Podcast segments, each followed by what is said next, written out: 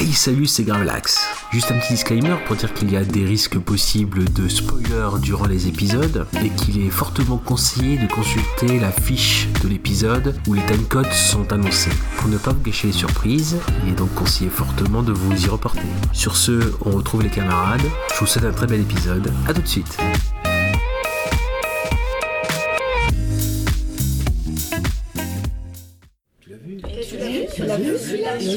Tu l'as vu Tu l'as vu Et celui-là, tu l'as vu Ouais, tu l'as vu celui-là. Ah, ah mais tu l'as vu Eh, tu l'as vu Tu l'as vu Alors, tu l'as vu Hey, tu l'as vu Et celui-là, tu l'as vu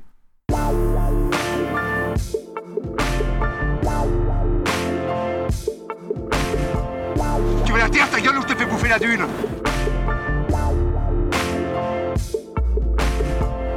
Mais mon pauvre ami, si j'étais vraiment pédé il y a longtemps que tu serais passé la casserole. Réfléchis un petit peu un mec comme moi. Je te coince entre deux portes et hop Bonjour le chocolat Ramonage du boyau, la turbine ensorcelée Rouleau de printemps, bout d'un créole Résultat, j'ai la poésie dans la viande. Moi, Léopold, la poésie, je couche avec Tu manges des betteraves? C'est bon pour la santé. Moi j'ai pris des carottes râpées. C'est bon aussi les carottes râpées pour la santé. Bon appétit. Tu veux du rap révolutionnaire? Ouais, je veux du rap révolutionnaire.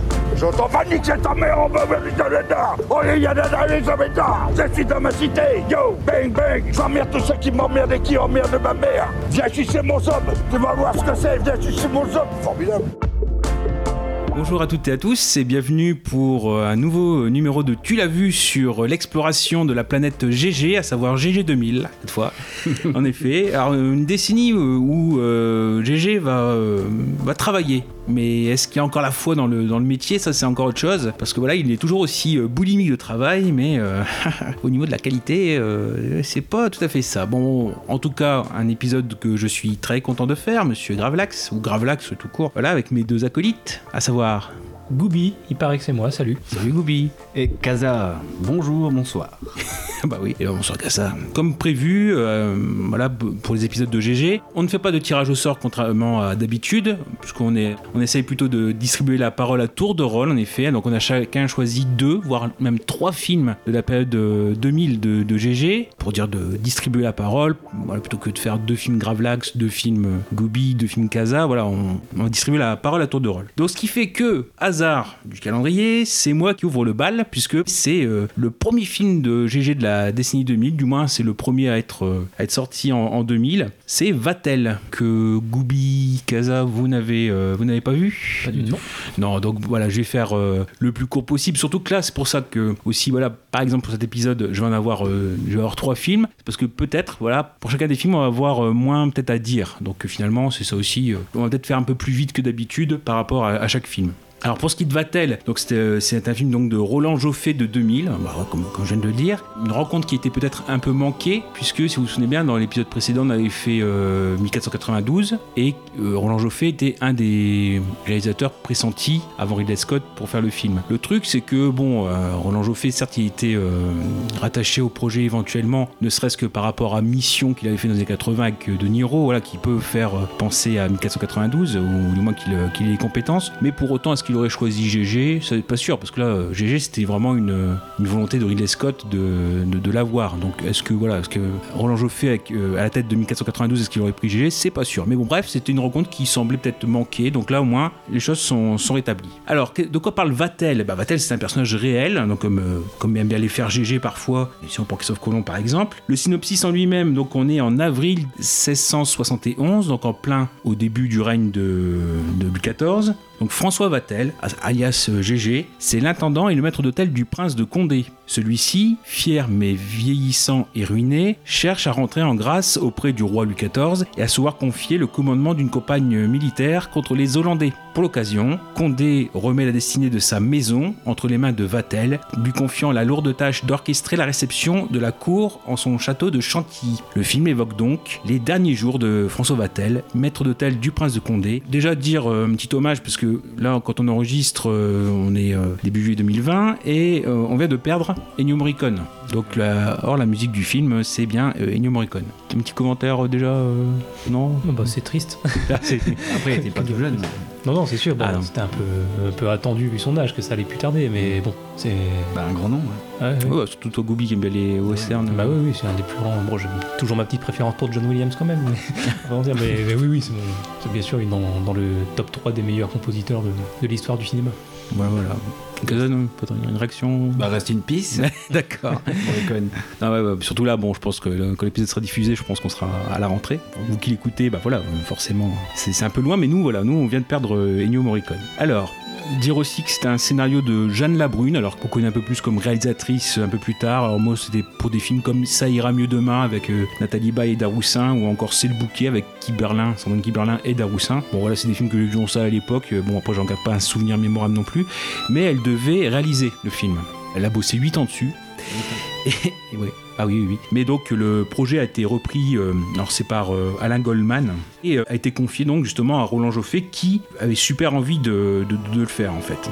Mais bon, elle elle-même, elle a travaillé 8 ans dessus, près de 8 ans. Elle a effectué toutes les recherches pour s'imprégner de la langue, des formules de l'époque, des recettes également. Ça, je vais revenir vite fait dessus. Le problème parfois, c'est que le- au niveau de la précision des attitudes, les grandes parties, oui peut-être, mais il y a des choses, il y a quand même des anachronismes qui sont présents. Je vais revenir pour lesquels. Alors sinon, mis à part ça, bah, en effet, c'est un film assez euh, ambitieux, parce que voilà, des films historiques, généralement, même d'époque, il faut, euh, au niveau des costumes, au niveau des, emplacements aussi, voilà, ils ont tourné notamment à Chantilly, à Volvi, à Volvicomte, etc. Donc c'est quand même assez important. Et puis après, bah, reconstituer tous les costumes, etc. C'est très ambitieux et ça coûte très cher. Donc ce qui fait que, euh, généralement, c'est des films où on attend une, une certaine recette. Alors pareil, c'est un film aussi européen, même si on trouve euh, Uma Thurman et Tim Ross, par exemple, en Marquis de Lausanne, d'ailleurs qui n'était pas à l'époque Marquis de Lausanne, mais bon, on l'appelle comme ça de- dans, dans le film, donc ça fait partie d'un des anachronismes. Voilà, il a, il a coûté très cher et il a quasiment euh, ruiné, en effet, Gaumont. Il y a eu un trou de 115 millions.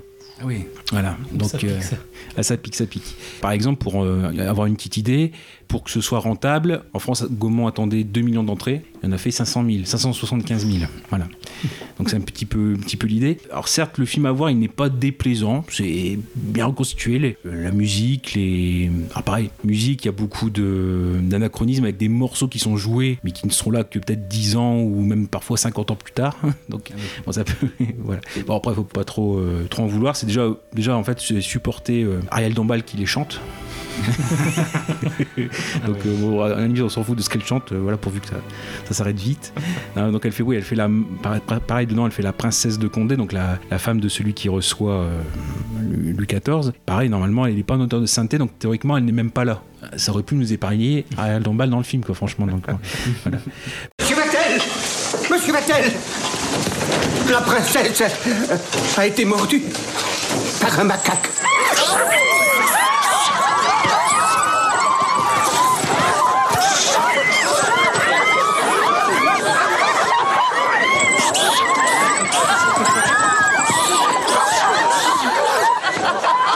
Juste du ciel Maître d'hôtel Vous peuplez mes jardins de Je viens d'être mordu par un singe. Où étiez-vous À l'office, Votre Altesse, occupé à recevoir des importuns, Des mendiants.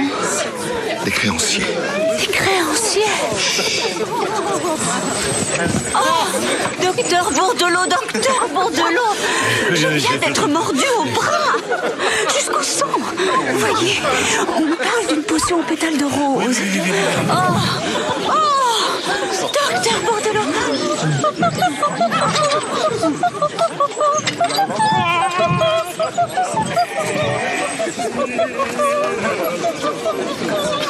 Bon, sinon, bien sûr, bah, on est là pour parler de qui On est là pour parler de GG. Donc, c'est un film qui colle bien, euh, je pense, avec son, sa personnalité. Déjà qu'il aime bien euh, voilà, la bonne cuisine, euh, etc. Donc, le fait d'avoir Vatel, qui, dans l'histoire et même dans la réalité, c'est un personnage qui euh, vient d'une extraction populaire. Ses parents étaient laboureurs, par exemple. Un tout petit parallèle avec GG, quand même, qui est d'extraction modeste. Et qui a pu euh, rentrer déjà au service de euh, Nicolas Fouquet, qui était le ministre des Finances de Louis XIV au début de son règne, qui avait le château de Vaux-le-Vicomte et qui avait Vatel à son service. Et si vous vous souvenez peut-être, euh, comment dire, euh, Fouquet avait reçu Louis XIV euh, avant qu'il ait Versailles à Vaux-le-Vicomte. Il, il y avait une fête assez, assez fastueuse et c'est ce qui avait valu à Fouquet l'emprisonnement par jalousie de Louis XIV. Et c'était Vatel qui était derrière ces fêtes assez, assez somptueuses. Donc après ça, Vatel, il, s'est, il a dû s'exiler 10 ans en Angleterre et après il est revenu par la petite porte ici, donc quelque chose comme ma- maître de bouche du prince de Condé, donc à Chantilly. Et donc en effet, il y a toute une pression parce qu'il y a, ce côté, euh, ce que Depardieu fait très bien dans le rôle, c'est euh, d'écrire ou retranscrire non seulement la hum, perfection, le sens de la perfection, l'exactitude de Vatel, le côté aussi où euh, il y a une pression. Il s'est mis une pression aussi euh, assez forte, mais il y a tout ce côté raffinement, le côté où euh, pour voir si les repas euh, marchent, etc. Parce qu'il y a quand même trois jours de repas variés. Parce que c'est pareil aussi, euh, il y a à peu près 300 personnes de marque durant ces trois jours à servir, plus les courtisans, donc ça fait à peu près 2000 personnes. Ce qui fait que parfois il y a des petites euh, imperfections, comme euh, pour des tables mineures, il manque euh, de viande, bah, il le prend personnellement. Mais au soir, bah, le, son, le prince, son maître, le rassure en disant c'était très bien, il n'y a pas de problème. C'est-à-dire qu'au fil du temps, on sent l'anxiété, ça retranscrit très bien le, côté aussi vexation de la cour, parce qu'il y a ça aussi les grands à travers, donc Tim Ross, qui est le marquis de Lausanne, qui voit d'un très mauvais œil l'influence de Vatel, ou il veut parfois souvent le rabaisser, surtout que bah, il est amoureux de euh, Emma Thurman, est de- Madame de Montausier, qui est pareil, une éventuelle maîtresse de Louis XIV, mais euh, c'est pas une régulière, quoi. Donc quand Louis XIV lui, prend l'envie, etc. Mais c'est plutôt une dame de, compagnie. Finalement, elle tombe amoureuse, euh, enfin amoureuse, elle tombe, en, admiration pour Vatel, et euh, forcément, Tim Ross, le marquis de Lausanne, le prend très mal et va essayer de mettre des bâtons dans les roues de, Vatel. Donc non seulement il y a cette pression en lui-même de l'événement, mais cela s'ajoute des petites tensions supplémentaires, euh, notamment le frère du roi qui euh, a des vues sur un petit commis de cuisine euh, très jeune euh, et que Vatel va protéger. Et forcément, au départ, ça va énormément vexer le frère du roi qui a été privé de son plaisir. Donc il va y avoir des, petites des petits sabotages, etc. Puis finalement, bon, le personnage lui-même va reconnaître que il a en Vatel un adversaire de taille et de qualité. Et au contraire, ça lui fait du bien d'avoir une résistance. Donc au, fil du temps, cet adversaire devient un allié. Donc ça, c'est autre chose. Ce film est bien fait de ce côté-là et GG, bah, vraiment, il donne corps à Vatel. Le côté voilà vous avez notre destin entre vos mains parce qu'il y a ça aussi c'est euh, non seulement il doit sauver son prince qui est ruiné donc euh, et qui doit retrouver les grâces de, Louis XIV c'est ouais c'est le côté euh, vraiment si tout est loupé ça, ça ne marche plus. Le premier jour, gloire du soleil, magnificence de la nature, arbres, oiseaux, papillons, fruits, feuillages et fleurs.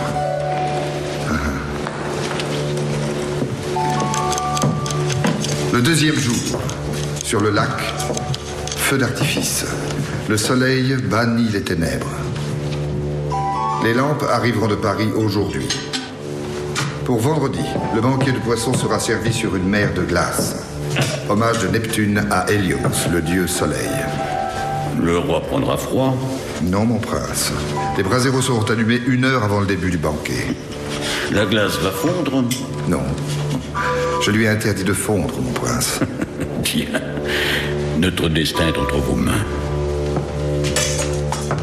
Donc on a toute cette partie-là, le côté très fin. Il y a aussi des petits spectacles. hein. Il faut penser à ça. Il y a des- C'est pas que la cuisine. Il y a des feux d'artifice. Il y a des choses ouais, un petit peu théâtrales avec des panneaux qui sortent pour faire les décors. Bon, des trucs un peu peut-être un peu gênants aujourd'hui, les blackface. euh, Mais bon, ça se faisait comme ça. C'était comme ça à l'époque aussi. Donc on peut pas euh, être contre ça. Moi, le côté très fin. Voilà, le, le petit apprenti s'appelle Colin. Voilà, bah Vatel quand il fait quelques petits plats, il montre voilà, il faut qu'il y ait beauté et contraste dans les assortiments pour euh, bah, que, que chaque plat ne soit pas d'une seule couleur. Donc il y a vraiment euh, de, choses comme ça. Et puis surtout, bah, l'autre partie, c'est les jeux de pouvoir. Mais bon, si on prend que GG, il y a vraiment ce côté-là où il prend peu à peu euh, tout sur lui. Le, côté aussi où on, on reconnaît ses, euh, ses mérites parce qu'il est à deux doigts d'être euh, à Versailles. Et lui-même veut pas être soumis à un maître aussi, donc euh, voilà, il y a ce côté-là. Et par contre, voilà, bah, le, la, la fin, c'est que pour le troisième jour, il y a des poissons à servir. Enfin, vous connaissez l'histoire ou? Pas du tout Pas du tout. Ok. Enfin, c'est ce qu'on connaît de, de Vatel, c'est très peu de choses finalement. Et il y a un dernier mot, c'est donc à l'aube du, du dernier jour, quoi, donc de- du troisième jour de, de fête. Donc tout doit reposer sur les poissons. Or, il y a une tempête la veille. Et normalement, c'est un rôle qui ne lui revient pas, mais il est responsable de l'approvisionnement. Donc, c'est-à-dire que s'il n'y a rien qui arrive, c'est de sa faute. pour euh, entre 4h et 8h du matin, il attend jusqu'à 8h et finalement il n'y a qu'une seule personne qui arrive avec les poissons donc ça fait vraiment très peu pour euh, pour servir tout le monde. Et il le prend personnellement, c'est la goutte d'eau, et il va dans sa chambre, il met son épée contre la porte et il se, il s'empoigne dedans. Donc il se suicide. L'ironie dedans, c'est que euh, en fait la, livraison a du retard et euh, lui se suicide et en fait tous les poissons sont en train d'arriver euh, pour servir pour, servir tout le monde. Et ce qui fait que le, film se termine par comme c'est quelque chose d'histoire, bon pareil, je vous, le dis, et puis finalement c'est pas forcément le, but, la fin n'est pas le but, hein, c'est aussi tous les jeux de pouvoir et cette partie-là, et ce qui fait que il y a une fin un petit peu ironique, et c'est pour ça que je, préfère en, parler, je regarde rapidement ouais, combien de temps euh, j'en parle. Après cette fin, donc on a Uma Thurman qui est, euh, va-t-elle lui a laissé une lettre, entre guillemets, où il lui dit que il a été esclave des plaisirs et non le maître des plaisirs, parce que c'est son titre, maître des plaisirs. Et puissiez-vous vous enfuir vers des meilleurs chemins, donc partir loin de la cour, des enjeux, de la superficialité. C'est ce côté-là aussi on- qui est dénoncé. Lorsque vous lirez ces lignes, j'aurai quitté ce monde avec un seul regret, celui de ne point pouvoir être auprès de vous. D'aucuns diront que l'échec du dernier banquet fut la cause de mon geste. Mais tandis que votre cœur s'ouvrait, et avant qu'il ne se referme, j'ai compris que je n'étais pas le maître des plaisirs, mais leur esclave. Puissiez-vous vous enfuir par un meilleur chemin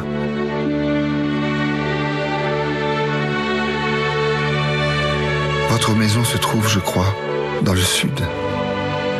S'il en est ainsi, souvenez-vous qu'il est, non loin de là, une terre en Vaucluse, où l'on plante des pêchers entre les vignes. La saveur de la pêche se retrouve dans le vin. Votre serviteur, François Vatel. Et finalement, on a cette dernière, euh, comment dire, une dernière note de la marquise de Sévigné, parce que c'est la- une des seules qui a renseigné euh, la mort de Vatel, en disant le dernier jour euh, des festivités, Vatel est mort, et finalement les festivités ont été très bien, et on s'est beaucoup amusé, comme si la mort de Vatel c'était vraiment. Et finalement, cette, mort-là, euh, on peut dire, bah oui, bah, c'est vraiment euh, que la course, elle est complètement con, euh, enfin, c'est complètement con ce, système, et c'est révoltant, parce que finalement, lui qui était si délicat, si au service des autres, parce que dans ce côté cuisine, on donne une partie de son âme, et c'est ça aussi que Depardieu retranscrit dedans, très bien. On, le prend à cœur si, si on n'arrive pas à donner, à donner aux autres, en fait. C'est peut-être à réinterpréter un tout petit peu différemment. C'est-à-dire que euh, vous pensez que le suicide, à l'époque, c'est une France qui est même catholique, avec notamment Louis XIV, et euh, que le suicide, c'est un péché. Et que finalement, ne pas mettre euh, l'accent sur le suicide de Vatel, c'est une sorte de grâce que le roi lui fait, parce que sinon, euh, faut traîner le cadavre devant tout le monde en disant, vous voyez, c'est une honte, il s'est suicidé, etc. Justement, voilà, après on l'a enterré, etc. Puis c'est tout. C'est-à-dire que euh, cette fin elle est un peu moins douce amère peut-être que la réalité, même si bien sûr il y a le côté superficiel, on le voit dans le film, hein, c'est dénoncé, donc euh, c'est un peu le but. Il faut penser à ça aussi, c'est que, voilà, certes, Vatel est mort, il y a l'ironie avec la, livraison des poissons juste après euh, qui se donné la mort, mais euh, après forcément on le met en contraste avec ça. Oui, c'est pas le plus grand film du monde, hein, Vatel, c'est clair, mais bon, la présence de GG, elle fait pour, un beau casting quand même, parce que même dans les, même dans les euh, rôles secondaires, bah, à part Ariel Dombal, voilà, il y a Julian Sands, bon, qui était un, petit peu, euh, on va dire, ouais, un second rôle de luxe pour l'époque qui fait Louis XIV. Il y a le prince de Condé qui est Julian Glover, que ceux qui ont regardé euh, Game of Thrones connaissent pour le euh, Pycelle. C'est un des conseillers de, bah, de Circé, en fait, Mystère. C'est le vieux qui euh, Ah, est un peu bossu, euh, enfin qui fait semblant d'être bossu, etc. Enfin, d'être vieux, accentuer son côté vieux. Bah, donc lui qui fait le, le maître, entre guillemets, de Vatel. Donc bref, voilà, il est plutôt bien réalisé. Après, c'est voilà, ça reste des, des films historiques, donc c'est plutôt classique aussi quand même, même s'il y a une petite recherche. Avec un petit effet année 2000, c'est, euh, ça m'a fait penser, à, parce que en plus c'est la même année, c'est la caméra qui parfois est un peu penchée pour suivre les, les personnes. Et ça fait penser à un nanar qui est tourné comme ça, c'est euh, Battlefield Earth, enfin Ter- Terre Champ de bataille avec euh, Travolta sur la, qui est extrait de la Scientologique en fait, hein, avec Forest Whitaker où, où Travolta a un, un- un look pas possible avec des dreads, euh, etc. Euh, un film de science-fiction, voilà, où en fait tout le film est quasiment penché, euh, c'est bon, un peu bizarre. C'est seulement au début, donc euh, c'est pas trop gênant. Ça, ça- ça se laisse regarder, on va dire comme ça. En plus, ils ont mis des moyens, donc c'est dommage, c'est dommage. C'est pareil, quoi, c'est un peu, enfin, c'est savoir aussi pourquoi est-ce que, est-ce qu'il a pas rencontré son public, bah c'est pareil, c'est voilà, je veux dire, c'est un goût pour les, enfin, un goût des Français de voilà, de savoir de, de quoi on parle. Là, c'est vrai que c'est un, un- personnage sur un micro-événement. Alors, qu'est-ce qu'il aurait fallu faire? Est-ce qu'il aurait fallu faire Vattel's Origins avec euh, vraiment, enfin, reprendre tout depuis le début? Parce que on se concentre vraiment que sur, sur les trois derniers jours. Donc, c'est-à-dire, on prend un personnage euh, historique. Après, c'est euh, à son niveau. Et on ne se place que sur ça. Donc, par exemple, il y, y avait De Gaulle qui est sorti cette année euh, avec Lambert Wilson. Voilà, on ne prend que euh, ce qui va mener au 18 juin 40. Donc, il n'y a pas, voilà, c'est pas un biopic sur toute sa. toute sa vie. Mais bon, comme c'est un personnage qui est modeste, entre guillemets, voilà, où il y a quand même. je pense que ça sera pas trop gênant de raconter un petit peu ce qui s'est passé avant. Voilà, même très vite. hein. Mais vraiment se concentrer que sur les trois derniers jours. Est-ce que c'était ce qui était à faire? Bon, c'est. après, c'est vrai, que le film en costume, il est un peu, c'est un peu différent. Oui, au total, donc 300 millions de francs. On était en francs. C'était juste avant le passage à l'euro. 300 millions de francs. Et donc, en effet, il y a eu 115 millions de francs. Oui, voilà, ça aussi, je l'ai pas dit, c'est pas 115 millions d'euros qui ont été. euh, voilà, mais bon, c'est déjà pas mal. Ça n'a pas du tout rapporté euh, les choses. Et après, je vous dis, c'est euh, le fait que pour un film historique classique, il y a quand même beaucoup d'anachronismes. Après, bon, faut vraiment s'y connaître. Ou bien, voilà, ça, ça gêne pas le déroulement de l'histoire en lui-même. Mais bon, dans le côté exactitude, c'est un peu spécial de. comment dire, d'avoir passé autant de temps et puis qu'il y ait quand même quelques petites erreurs. voilà, enfin, je dis des personnages qui ne devraient pas être là, je vais pas rentrer dans le détail non plus, mais j'en ai déjà donné quelques exemples. Donc, bref, ça, ça laisse suivre sur des si on veut voir un petit peu le GG historique euh, dans le prolongement de euh, 1492. euh, bon. Encore une fois, que le côté, euh, les turpitudes de la cour, euh, la superficialité, etc. Oui, donc la scène préférée pour Vatel, bon, si on va très vite, c'est plutôt euh, tout ce qui concerne en effet les scènes de banquet, c'est-à-dire que là, c'est euh, vraiment le moment où euh, tout le travail en amont, parce qu'il faut rappeler que Vatel, il n'a pas dormi pendant 12 jours, 12 jours avant de euh, ses préparatifs, donc ce qui explique aussi son côté désespéré. Je ne pas que c'était possible humainement de ne pas dormir pendant 12 jours. Faut euh, dormir, dor- dormir très peu. Oui, en fait, c'est toutes les scènes de, de bancard, soit de repas, soit de fêtes, qui en fait euh, permettent de concrétiser vraiment son, son travail. On voit qu'il est heureux. Il y a tout ce moment, donc euh, c'est ce qu'on dit généralement quand il y a les banquets, c'est le moment où le génie du maître d'hôtel se caractérise, se concrétise. Et on voit qu'il observe de, à la longue vue. Il a une petite, euh, voilà, une petite jumelle, enfin, une petite longue vue euh, portative pour voir comment ça se passe. Genre, il manque un verre d'eau, telle table, voilà, tu, tu vas là-bas. Donc en fait, il dirige tout et vraiment, c'est le moment où il a, le plus de cœur. Puis forcément, après, tout le moment où il décrit en, off, je disais au petit Colin, son commis, la de- d'apporter beauté et contraste dans, dans l'œuvre pour euh, faire de même d'un repas une œuvre d'art en fait. Voilà. Et maintenant, une vraie fleur. Tiens, donne-moi la bleue, là. Harmonie et contraste. Toute beauté procède de ces deux éléments.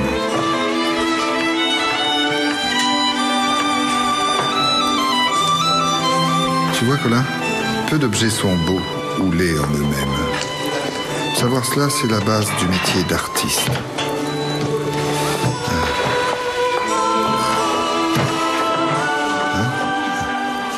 Donc il y a vraiment, euh, vraiment tout ce côté-là et euh, cette première partie où euh, sa fête est plutôt un succès, c'est plutôt, plutôt heureux pour lui, content. Donc c'est comme ça un film où il faut, faut être émerveillé et content, bah, à ces moments-là, on est content.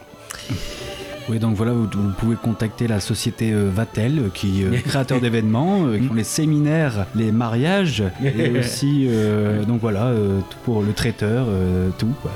Donc voilà, vous pouvez contacter la société Vatel, contacter GG. Mais, mais du coup, cette société, comment va-t-elle? Planner aussi. Comment va-t-elle?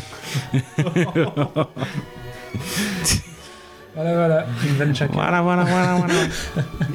Même le côté un peu carte postale aussi, le fait qu'il soit au château de Chantilly et que limite le film lui attribue la création de la crème Chantilly, alors que c'était pas le cas. Bah bon. Et qui est repris encore aujourd'hui par le chef cuisinier de, de Chantilly, où il fait des, très belles démonstrations que voilà, dans un grand bol, il fait la crème devant vous et si elle est réussie, devant vous, il retourne son bol euh, géant de crème Chantilly et si elle est réussie, elle ne tombe pas. Par contre, je vais laisser, je, je reviendrai vite fait après pour ma reco, mais euh, Casa voulait nous parler d'une reco qui est pile dans le thème, entre guillemets, et s'il ne la, ne la case pas là, euh, Je la caserai jamais. Voilà.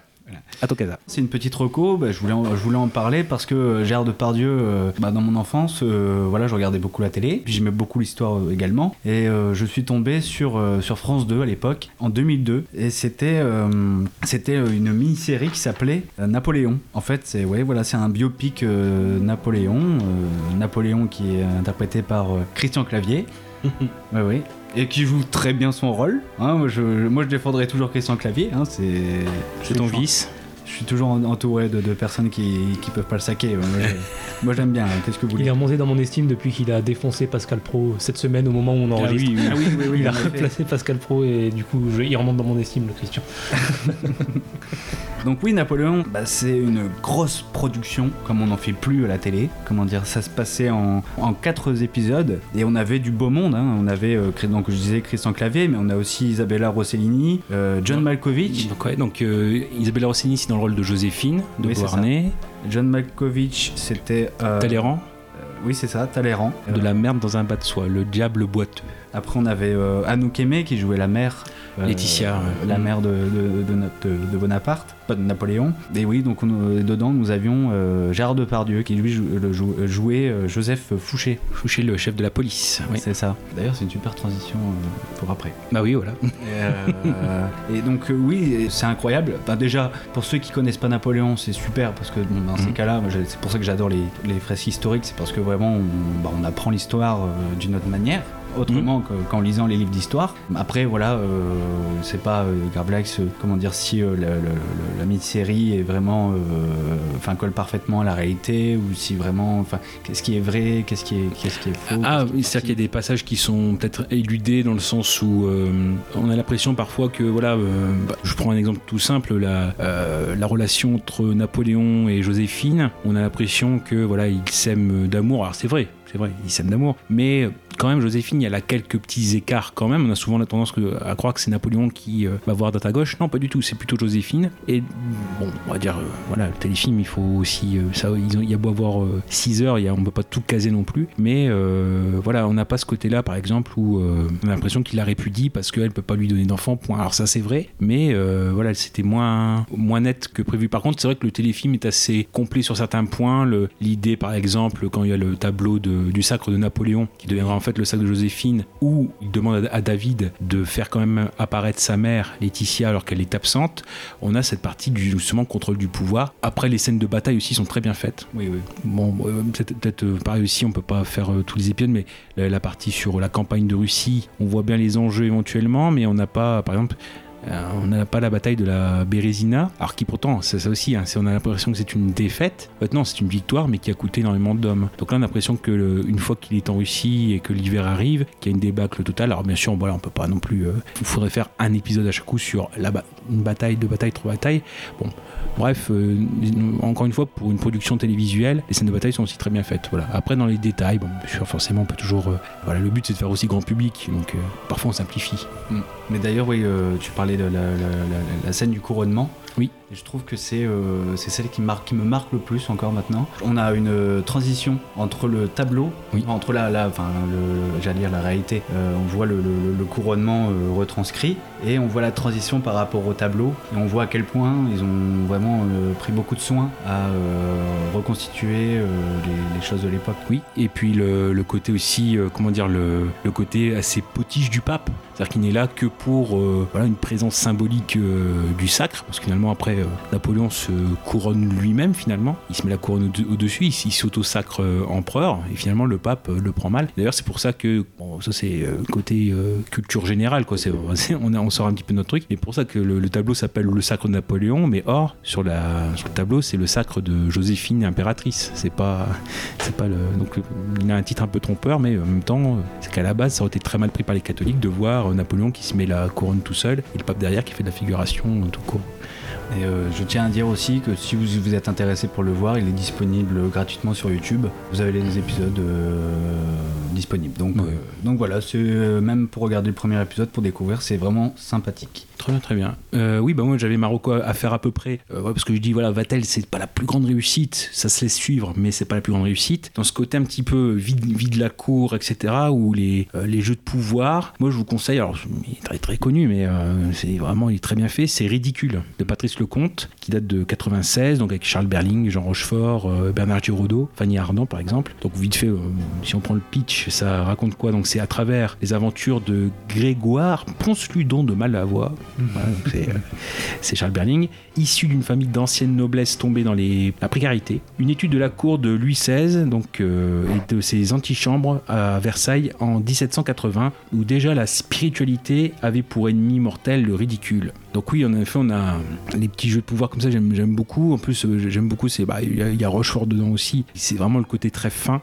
Je trouve c'est pile le personnage qu'il faut. Et on a cette, euh, ce personnage aussi qui est un peu, euh, un peu secondaire dans le film, mais qui euh, vraiment montre comment on, change de caractère avec la cour. C'est celui de Bernard Giraudot qui fait une sorte d'homme d'église et où pour plaire au roi, il fait une sorte de démonstration qui va lui valoir d'être viré de la cour parce que c'est, il finit sa démonstration par et voilà et Dieu existe ou si ça ne plaît pas à votre majesté, Dieu n'existe pas. Et alors c'est un des plus gros affronts. forcément, Dieu existe forcément pour le roi donc.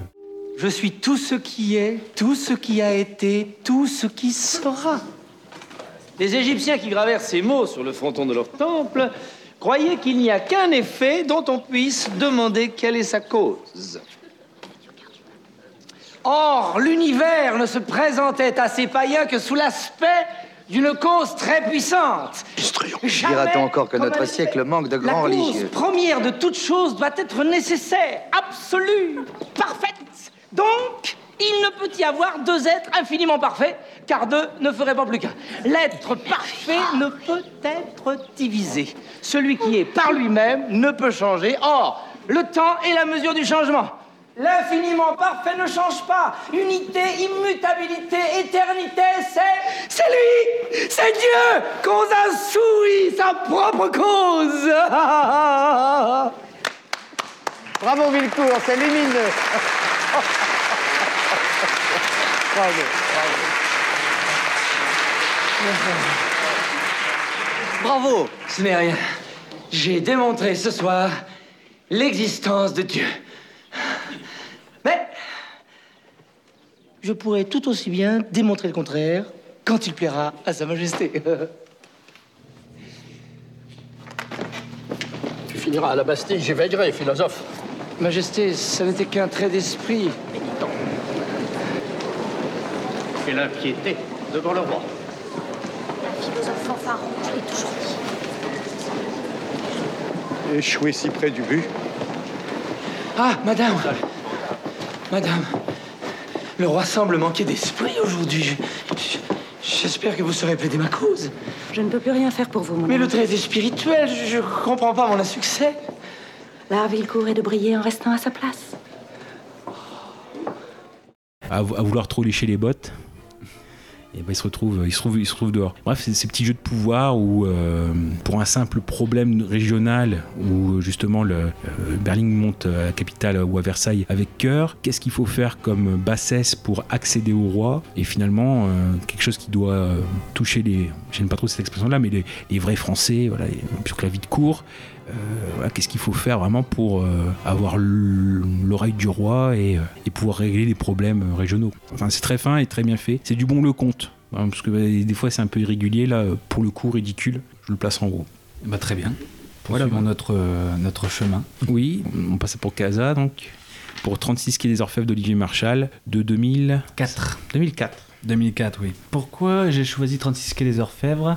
Parce que c'est, oui, c'est le genre de film qu'on n'a pas l'habitude de voir dans le cinéma français actuel. C'est-à-dire, euh, a priori, c'était un film avec beaucoup de style. Euh, après, Olivier Marchal, c'est, quelqu'un qu'on voit souvent. C'est quasiment euh, la figure incontournable du polar français actuel. Donc voilà, puis 36 quai des Orfèvres, c'est aussi 5 nominations au César, dont meilleur film, meilleur réalisateur. Donc voilà, c'est quand même un film assez important. Et donc voilà, j'étais curieux de, de- de- voir ce film.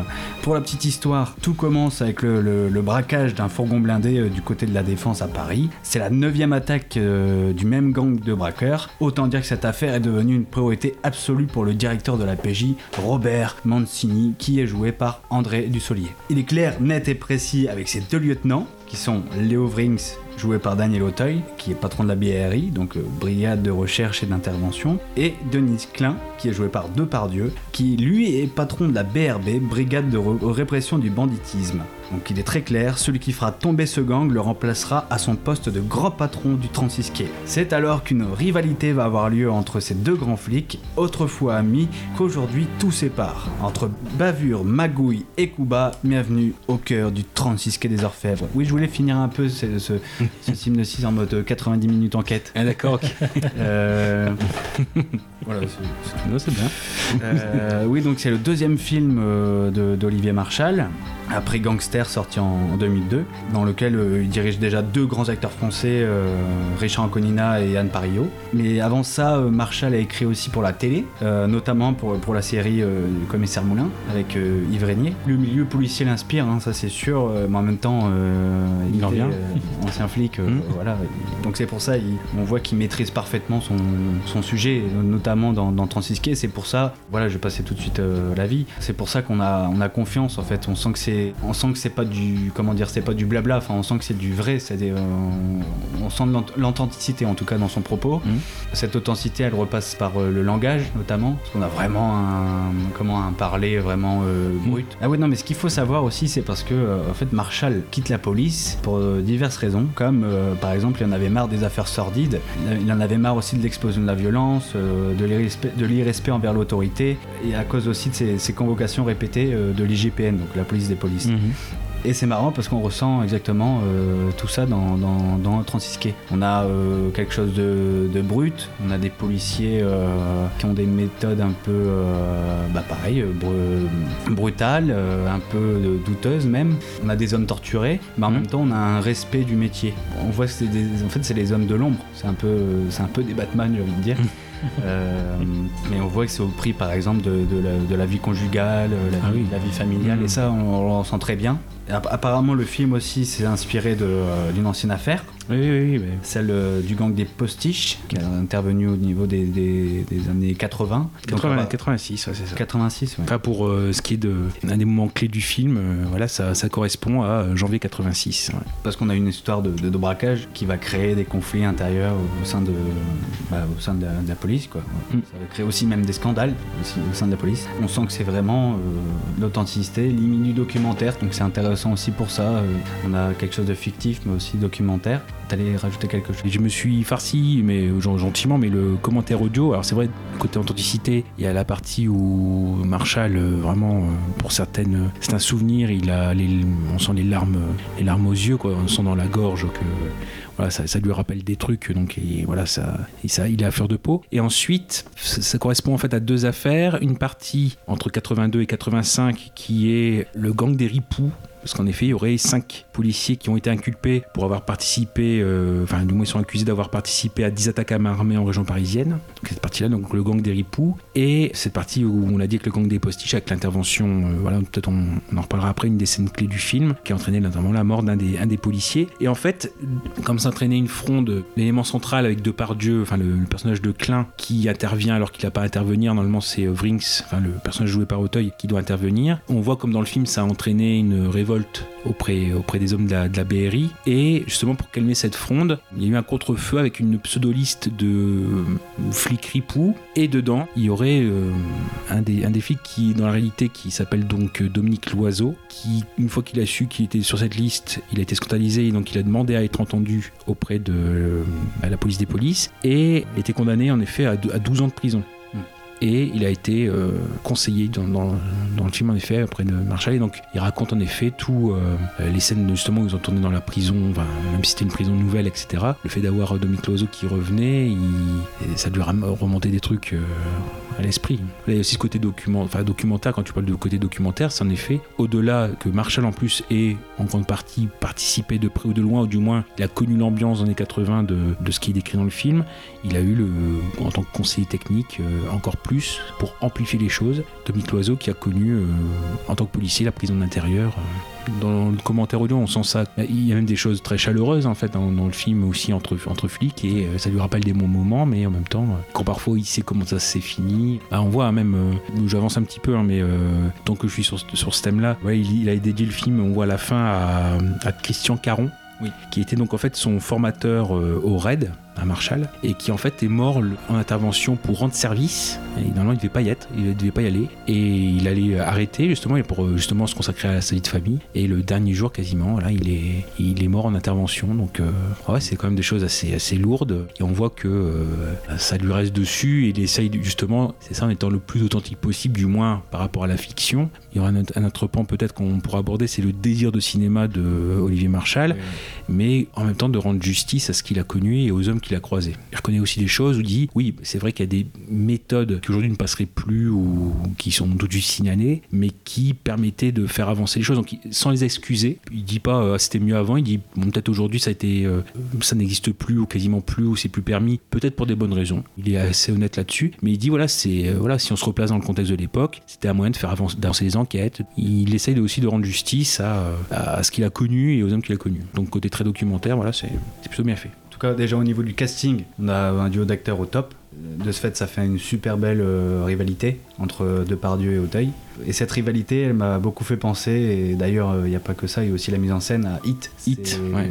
C'est un- une sorte de hit à la française. D'ailleurs, euh, je crois qu'il il s'en cache pas. On voit même dans la- sur l'affiche déjà la couleur, la couleur, les couleurs de, de Hit. Oui, parce qu'on a la rivalité, on a un certain style dans la réalisation. C'est voulu. Alors, Hit, euh, il l'a pas cité directement, mais c'est possible, euh, ne serait-ce que pour les, scènes de braquage. Dans les influences de, de Marshall, il y a plusieurs, plusieurs choses qui viennent. Juste dire peut-être comme petite anecdote que à la base, celui qui devait interpréter euh, Klein, c'était Auteuil en fait. Auteuil devait faire le rôle de Depardieu.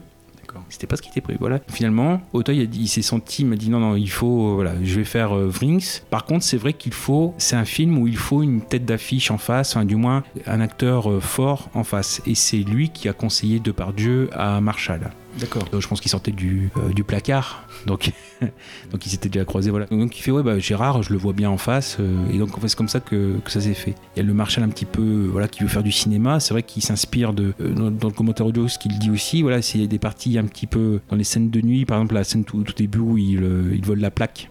Une 36 euh, des Orfèvres, il y a une côté un peu vaporeux, etc. Et lui, il est, il est parti sur euh, comme référence Les Sentiers de la Perdition de Sam Mendes. D'accord. Avec Tom Hanks et Paul Newman. euh, voilà, les, côté un peu, pour, le, pour le côté un peu de nuit. Pour le personnage de Depardieu, l'exemple qui est pris, c'est Nick Nolte dans Contre-enquête de Ciné Lumet. Pareil, c'est une enquête sur les, un service de police qui serait un petit peu ripou. euh, voilà, donc le, Nick Nolte, c'est un peu le chef de, de ce service-là. Donc, euh, il a demandé à Depardieu d'avoir un petit peu cette, euh, cela en exemple. Il y avait ce côté aussi, il y avait une grosse pression sur les épaules parce que dans 36 Quai des Orfèvres, il a quasiment tout mis. C'est vrai qu'il avait, il y avait Gangster avant, mais qui était un film un peu plus modeste. Là, c'était vraiment l'idée de, il fallait relancer le polar français qui avait plus fait euh, tellement d'entrées ou euh, voilà, de- depuis euh, les années 80. Euh, l'idée, c'était aussi, par exemple, sur ce même thème, c'était la guerre des polices. Alors, c'est Robin Davis avec Claude Brasseur et Claude Rich et Marlène Jobert. Mais là, on était fin des années 70, début des années 80. Je, j'ai plus la date en tête, mais bon, c'était à peu près cette période-là. Ce qui fait qu'il fallait, il y avait une, une pression sur les épaules de Marshall de euh, relancer le polar à la française. Après, voilà, il, a fait Mars 73, mais euh, là, le 36 quai, c'était vraiment un coup d'essai. Et il- dans ce côté-là, il, il voulait pas se louper. Il a été très, très consensueux là-dessus. Il voulait reconvoquer tout ce qui était polar français des années 70-80 avec les gueules. Des acteurs qui gueules. Donc dedans, on a Daniel Duval euh, qui fait Eddie Valence, c'est, lui qui se fait tuer d'ailleurs, alors qu'il part à la retraite quasiment, hein, voilà. Ou qu'il est muté. On prend euh, Guy Lecluise. Euh, mais pareil, euh, ça aussi, c'est le fait que Marshall se constitue un réseau, parce que le Cluise était déjà dans Gangster, c'est quelqu'un d'im- d'imposant, et en fait, il avait demandé à le Cluise, euh, bah oui, même pour le personnage principal, euh, enfin, le méchant principal, je crois que c'est Babar. Il a dit, bah ouais, mais il faut, que- faut que tu prennes 15 kilos. Donc il était déjà imposant, il a pris encore 15 kilos de plus. Et donc il a, il a- comme ça, il a sa, sa petite euh, troupe, et surtout, dedans, il y a euh, un des acteurs, c'est euh, Renaud, Francis Renaud, je crois. Et pareil, lui, il dit, ouais, c'est une gueule aussi, celui qui pisse sur Depardieu, ou- voilà. Et puis qui finit videur. Pareil, lui, il lui dit, bah voilà, il est tellement âpre dans ses. Dans, dans son rôle, il est tellement à fond dedans, et c'est limite le nouveau Devers, mais qu'il n'est- pas employé à sa juste, juste mesure. Donc c'est ce côté où il faut rechercher des gueules. C'est pour ça qu'un des méchants principaux, ça sera Alain Figlars, quelque chose comme ça, qui est en fait le chef des cascades. Donc il l'a pris lui-même en, en acteur. Donc c'est ce côté-là, le côté âpre, il voulait, euh, il voulait revenir à ce côté tendu. Alors bah, voilà, il y a des, des références comme le cercle rouge. Et l'idée, c'est ça, c'est ce côté, euh, voilà, il veut faire un film français américain. Et, par- et c'est pas- et mais c'est pour ça par exemple que euh, au niveau des uniformes, c'est pas les uniformes euh, officiels. Il a voulu euh, américaniser les uniformes et c'est pour ça que les gens de la, on voit au départ quand ils sont sur la scène du, du braquage après coup, il y a la BRI et en fait ils ont des blousons BRI et en fait les gars de la BRI voulaient vraiment un blouson comme ça parce qu'ils disent bah nous ça n'existe pas pour nous. Euh, non, ça faisait un peu FBI, voilà, donc ils voulaient, ils voulaient récupérer les costumes pour eux. Bon, vite fait il y avait Mélodie pour un meurtre avec Al Pacino. C'est juste un truc comme ça parce que c'est dedans il y a euh, Auteuil qui est avec euh, donc Camille qui est jouée par Valeria Golino et on sent que euh, Depardieu était avant avec elle. Il y a ça parce que dans Mélodie pour un meurtre, il y a Al Pacino qui bosse avec le mec qui se tape son ex-femme. Donc il y a ça aussi un petit peu en, en référence. Donc, comme je vais pas spoiler, je, peux le faire parce que je vais parler de la fin. Juste dire, il y aurait peut-être un jour, peut-être, c'est ce qu'il souhaite, un 36 qui des Orfèvres Director's Cut.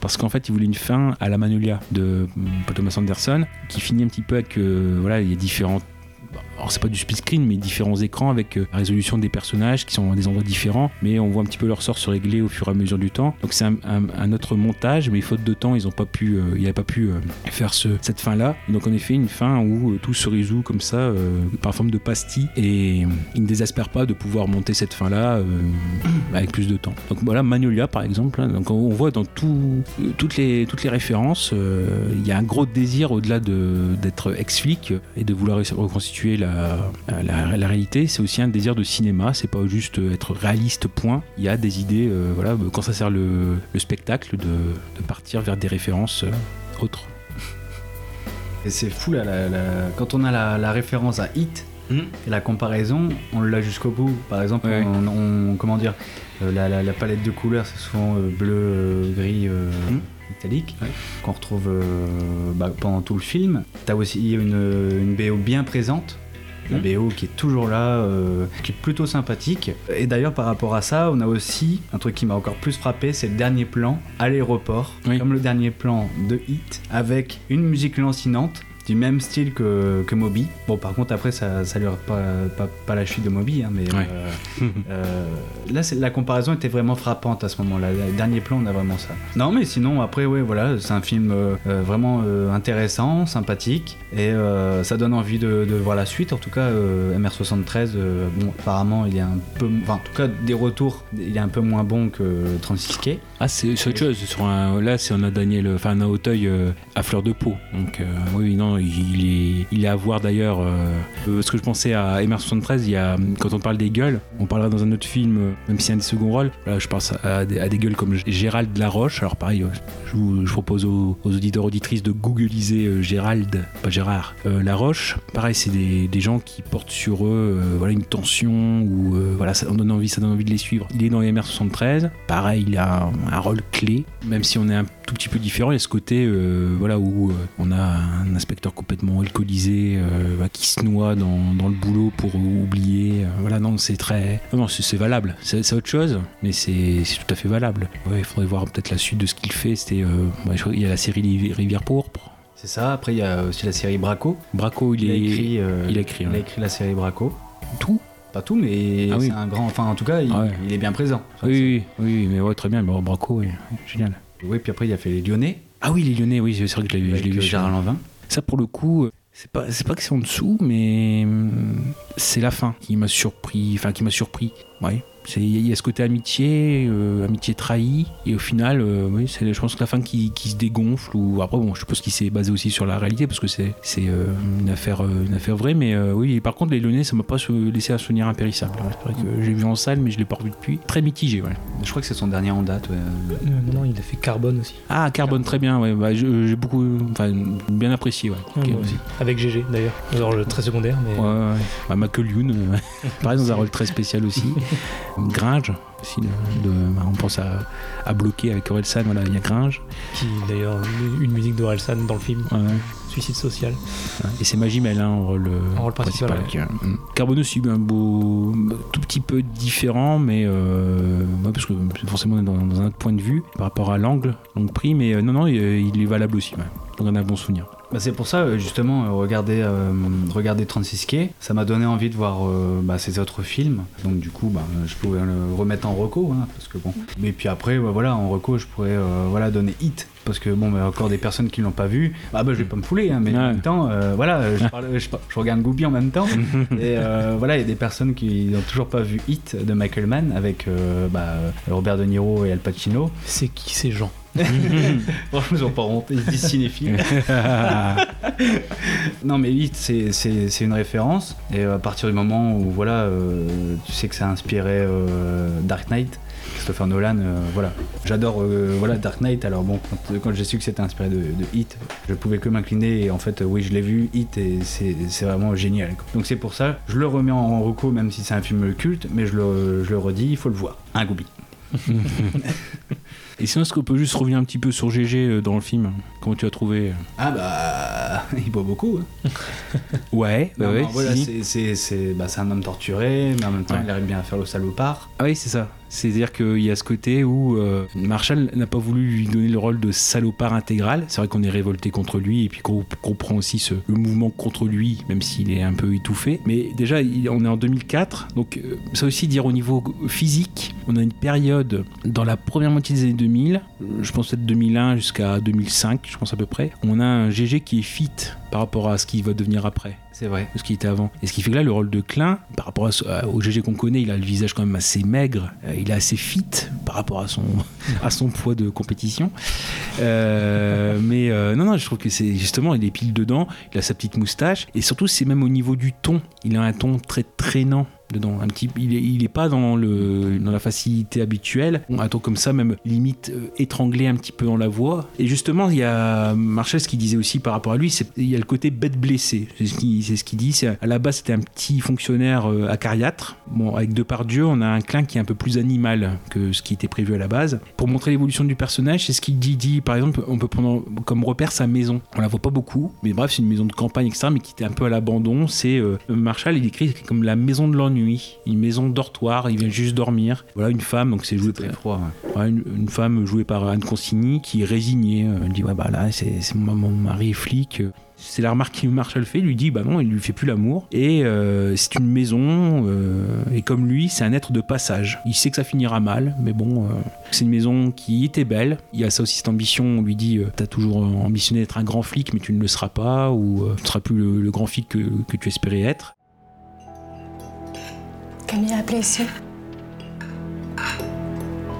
Qu'est-ce qu'elle voulait? D'après toi. C'est vrai que Léo a été arrêté à cause de toi? Léo n'a pas été arrêté à cause de moi. Léo a été arrêté parce qu'il a fait des conneries que je n'ai fait que mon travail. Et ton travail, c'est d'envoyer tes amis en prison.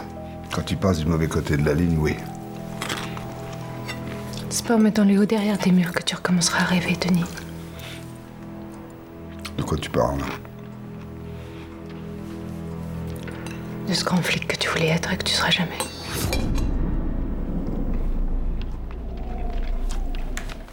Une maison qui était belle mais qui est en ruine. Donc c'est un petit peu l'image du personnage dedans. Forcément quand on le voit on est révolté parce que euh, il y a ce côté injustice où c'est euh, c'est Auteuil qui paye. C'est le côté aussi voilà comme on parlait on parlait de la mer 73 le côté où finalement Klein n'a plus que le, le- le boulot comme euh, point de mire. C'est toute sa vie. Il n'y a plus que ça. Et c'est pour ça qu'on voit que quand il va voir un de ses euh, contacts avant qu'il passe devant la commission d'enquête voilà, de la police des polices il y a vraiment une- un moment où son gars essaye de enfin le, celui, celui qui va être dans la commission d'enquête qui le connaît va dire bah, je vais essayer de calmer le jeu etc et on a une dernière phrase c'est enfin c'est Depardieu enfin Auclin qui dit et si ça marche pas? Bidonner la procédure, ça veut dire aller pisser sur la tombe de Valence. Tu peux pas me demander ça, Denis. Il y a des morts auxquelles on touche pas. Tu refuses? Non, j'essaie de t'expliquer qu'il s'agit pas d'un dossier comme les autres. Valence était un de nos meilleurs flics et tous les syndicats sont derrière Vrix. Si on leur donne pas à manger, on risque de foutre le plus gros bordel de toute l'histoire du 36. La seule chose que je peux faire, c'est essayer d'influer sur la commission de discipline pour t'éviter une mesure de suspension administrative. Vu tes états de service, ça devrait marcher. Et si ça marche pas Et en fait, tout le poids du personnage est là, dans cette phrase-là. Et si ça ne marche pas C'est-à-dire que, alors, qu'est-ce que je vais devenir Je n'ai plus rien. Donc en fait, il y a, ce côté, certes salaud, c'est le méchant du film, on va dire ça comme ça, s'il faut simplifier les choses, mais il y a des choses où on arrive à pas l'excuser, mais à le comprendre. Pour le GG 2000, où, euh, où il y a ce côté où il, voilà, il faut qu'il bosse, faut qu'il bosse, faut qu'il bosse, mais euh, là, en effet, euh, bon, on va dire que 36, c'est vraiment le haut du gratin, et, euh, et on, est, on est vraiment dans un jeu plein de nuances, quoi. C'est c'est fou ce qu'il arrive à faire, faire ressortir, quoi. Mais, Voilà. mais rendre les deux personnes attachants, comment dire, dans, dans cette rivalité, bah, je reviens encore à Hit. C'est ce qui se passe dans Hit. On a, aussi, on a autant attaché, on comprend d'une certaine manière Robert De Niro qu'Al Pacino. Enfin, on- Mm. voilà, donc c'est pour ça cette rivalité elle est encore, euh, encore plus belle à la fin. Mm. Non, non, ouais, c'est un super film. euh. Et il y a justement Go- Gooby qui aime bien les, les westerns. Il y a cette- la partie centrale du film, euh, justement, où on dit où Klein ne doit pas intervenir, etc., et qui entraîne une fusillade. Alors, Marshall, par souci d'authenticité, avait voulu, à la base, ça s'était passé en plein Paris. Donc, il avait voulu, à la base, euh, c'est ce qu'on voit dans le making-of, tourner, il avait fait des repérages sur les lieux mêmes de, de l'événement. Mais bon, après, Paris, il faut des autorisations pour euh, pouvoir tirer, etc. Donc, c'était pas, très compliqué. Donc, c'est pour ça qu'il il s'est replié sur un- une série de hangars à Saint-Ouen, euh, où il pouvait faire ce qu'il voulait. Et donc, euh, voilà, le Marshall, lui, c'est cla- clairement euh, euh, le western pour l'ambiance de cette scène-là. Et ça, puis le côté un peu opéra quand, un spoil sans être un spoil, Daniel Duval meurt. euh, le principal ami de voilà de de, de, de- d'Auteuil. il y a cette euh, un air d'opéra quand il au ralenti quand il se prend la, la balance c'est très très stylisé mais il y a voulu ce côté opéra où voilà c'est l'importance de la, mort d'un personnage Mhm. Pareil, Duval, euh, c'est ce qu'il dit. Je, l'ai choisi parce que bah, maintenant il, est- il a disparu. Mais euh, il portait euh, sur lui l'image qu'on pouvait avoir de flics qui ont passé des nuits, des nuits de travail sur les lieux assez sordides, etc. Donc en fait, il portait tout sur son visage. Encore une fois, pour un film policier de divertissement, il y a une grande âme derrière. Voilà, là, il avait bien, bien, bien cerné les choses. Bref, non, et puis après, des authenticités, encore une fois, quand on parle euh, Duval qui meurt, son personnage, il y a une scène d'enterrement. Oui. Ça, s'était tourné à la Sorbonne, mais bon, je suppose que c'est la réalité, ça doit aux invalides hein, quand c'est comme ça. euh. Et en fait, quand on a euh, Klein qui est pourtant qui semble responsable quand même de l'événement, arrive devant le cercueil, il y a euh, quasiment tout le monde qui se tourne, qui lui tourne le dos, et c'est une scène qui a réellement eu lieu. euh, Enfin, moi. ah oui, euh, bon, bref, ouais, bah, je, suis obligé, parce que euh, je suis obligé de le dire. Dans un des un des euh, bandits dans le film, qui est un peu l'indique de d'Auteuil, c'est euh, il est interprété par Roche Dizem. Et juste dire, bah, quand on a ces références avec Police Python 350, 357, euh, par exemple, Mienne de Mongeau dedans qui joue une vieille prostituée, bah pareil, c'est Marshall avait comme image signorée, quoi. Donc elle, au départ, elle se prend une claque, etc. C'est on ne pas à la maman. Et bref, dedans, euh, Roche Dizem, il s'appelle Cilien, et Cilien, c'est le nom de Belmondo dans Le Doulos de Jean-Pierre Melville, dans les années 60. Donc voilà, il y a des recoupements, même dans les noms des personnages. Euh, Ça se fera beaucoup après. Euh, Il y aura un autre film où c'est Roger Sarté qui correspond en fait à Alain Delon dans Le clan des Siciliens, si je me souviens bien. Donc voilà, donc il y a des petites références comme ça qui sont faites. Donc là, bon, Instead Point Belmondo, j'étais obligé de le dire. Eh ben, très bien. Scène Euh, préférée? Oui, ma scène préférée dans 36 quai des Orfèvres, ça serait euh, juste le jeu de regard. Un des, premiers jeux de regard de- d'Auteuil et, et de Pardieu. En fait, ça, ça arrive à, à différents moments. Je pense euh, bah, lors de. Les deux arrivent sur le- la scène du crime, sur euh, l'endroit où il y a le, le fourgon. Euh, Déjà, il y a le premier regard, le, regard genre euh, Ah oui, c'est toi, euh, comme si c'était de, de vieux, de vieux amis. Mhm. c'est déjà tendu. Après, il y, a le- il y a un deuxième regard, je crois que c'est aller dans, dans la voiture. Enfin, déjà, il y a une rivalité au moment où euh, le, le- le chef de la PJ du Solier euh, euh, leur dit bon, bah, voilà, euh, celui qui arrête euh, le, gang euh, reprendra ma place. Alors là, on voit déjà une rivalité euh, assumée. Pourquoi tu m'as pas mis au courant pour Dragon Pourquoi je t'aurais mis au courant Pour baiser, on est toujours mieux à deux, non Tu crois pas On baisse plus dans les mêmes plumards, Denis. De toute façon, c'était pas un bon coup. Qu'est-ce que t'en sais Je le sais, c'est tout.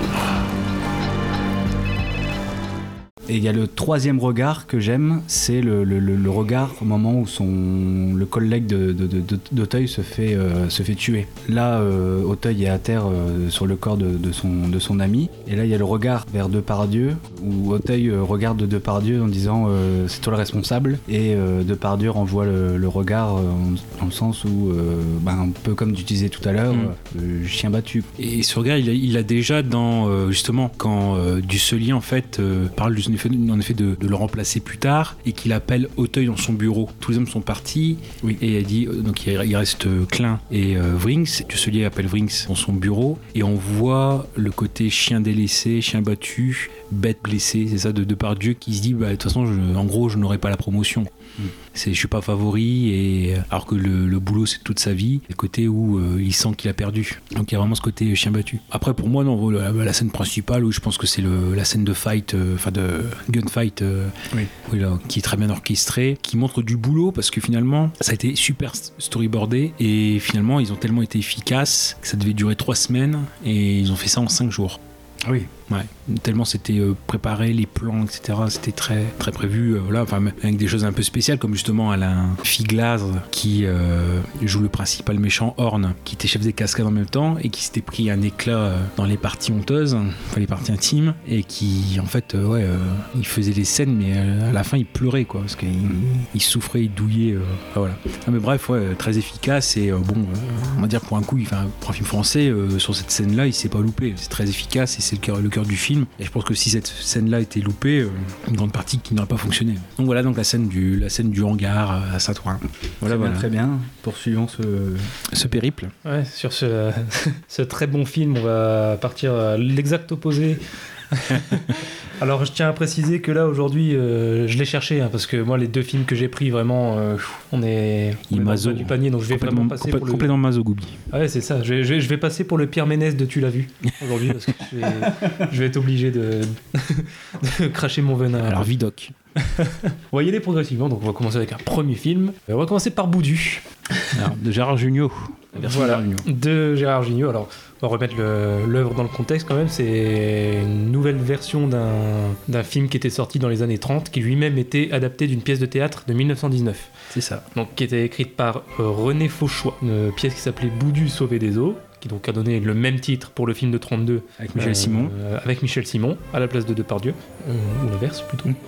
Euh, euh, L'adaptation était donc par, euh, par Jean Renoir. Alors l'histoire du premier film, du coup de la première version, c'était dans le Paris des années 30, donc de, le Paris de l'époque. Boudu était un clochard qui se jetait dans la Seine, qui était dégoûté par la société. Monsieur Lestingeois était un bourgeois libéral et un libraire qui lui a sauvé la vie en le voyant dans, dans sa longue vue. Il l'a amené dans sa boutique, il a cherché à le, le civiliser et euh, bon la suite elle spoil un peu euh, cette version là et euh, celle avec Depardieu donc je, je vais pas y venir tout de suite mais il y a la suite qui est à peu près la même que dans, dans la nouvelle version. Faut savoir qu'en 86 il y a eu un remake aux États-Unis avec Nick Nolte qui s'appelait Le clochard de Beverly Hills. Ah oui, c'est vrai, oui. Avec, Richard, avec ont- Richard Dreyfus aussi. Ouais. Voilà, je me souviens, c'est des souvenirs de vidéoclub ça. Le, le titre original, je l'ai pas noté, mais je sais qu'il a absolument rien à voir avec Beverly Hills. C'est juste en France, on a voulu surfer sur cette le- vague le du flic. de Beverly Hills qui était sorti deux ans avant. Donc on a appelé ça le clochard de Beverly Hills, qui a donc rien à voir bien sûr avec le, les films avec Eddie Murphy. Et donc en 2005, voilà, qui c'est qui, qui s'y colle Gérard Jugnot, génial. Son huitième film en tant que réalisateur. C'est une sorte de, de rechute hein, pour lui parce qu'il sortait quand même de Monsieur Batignolles en tant que réalisateur et euh, des choristes en tant qu'acteur, donc il était vraiment sur des, des succès. quand même.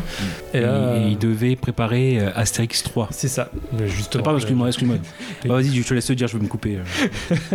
Non mais t'as t'as le droit aussi d'en balancer entre temps. en fait cette nouvelle version donc c'est c'est plus une, une relecture qu'un vrai remake donc dans, dans le sens où c'est transposé à notre époque. hein. On n'est pas dans le, le Paris des années 30 comme dans la, la- la première version donc ça se passe vraiment à l'époque actuelle. Il y a quelques petits changements. Quand Boudu se noie par exemple, bon bah contrairement au premier film, le, le riche qui va lui sauver la vie, il n'était pas en train de regarder dans sa longue vue, hein. il était en train de baiser sa maîtresse.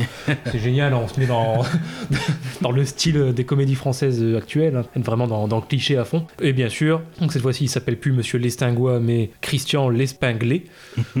Pourquoi changer le nom, on sait pas, mais bon, tant qu'à faire, hein, on va changer quelque chose. Christian Lespinglé, donc en train de baiser sa maîtresse, et qui bien sûr rechigne à sauver le clochard, parce que euh, il fallait qu'il joue un connard. Voilà, donc euh, Gérard Jugnot joue le, le- le rôle d'un connard. C'est le côté libéral est très marqué par rapport au premier film. C'était déjà le cas à l'époque, mais peut-être encore plus dans cette version-là. On a une Catherine Fro qui joue euh, un rôle complètement dérangé. hein. C'était son époque dérangée. On est à, Mm. à peu près la même époque que Le Vilain avec Dupontel et quelques autres films. Voilà, c'est du, du pur Catherine Fro, euh, comme on l'aime. Boudu devait être joué par Yves Belluardo.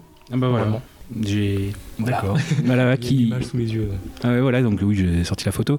Oui, bah oui, parce que le, oui, en voyant sa filmo, donc c'est beaucoup forcément même, enfin, la figuration. Et en fait, quand on prend tous ces films, alors parfois, il, c'est même des films assez, enfin, euh, grand public et prestigieux, voilà, et euh, c'est un, je pense, de ceux qu'on a le plus vu. Et si on regarde bien, c'est quasiment un clochard. C'est ça. C'est, il est connu pour faire de la figuration, rôle de clochard. C'est ça. Oui, bah ça en fait. Yves, Yves Belluardo, pardon, Yves Belluardo. Je dis son nom, ça dit probablement rien à personne. Non, bah, C'est faut googliser, euh, voilà, faut, faut, faut aller sur Google parce qu'en fait, il a une grande carrière de figurant. Il a fait plus de 280 films quand même, mais principalement en tant que, euh, figurant. C'est le, le figurant de luxe. Clochard, clochard de luxe. et c'est justement ce qui va lui porter préjudice, du coup, parce que bon, c'est lui qui était pressenti pour le rôle, mais c'est le- le- les producteurs, la GMT, qui n'en veut pas et qui dit euh, non, il faut, il faut une tête d'affiche, donc ils sont rabattus sur GG. Et une sale année pour lui. Ouais, bah oui, c'est ça, parce que du coup, il a été assassiné. Bah oui. euh, Enfin, du coup, non. Ah c'est oui, pas, non, pas dû à ça. Dans la rue ou Non, chez, lui, chez lui, chez lui, au Mans. Au Mans. Voilà. En plus, il habitait le, au Mans. Il habitait le Mans. Ouais, vraiment pas de bol. Pas de bol. Quelle vraiment sale année. Habiter au Mans, se faire refuser un film et, et en plus se Qui faire va assassiner porter la gloire. Donc, euh, en effet, comme Gravelex l'a dit euh, tout à l'heure, c'était un plan B pour Gérard Jugnot qui, lui, euh, était plutôt parti sur Astérix. Astérix, je vais y arriver.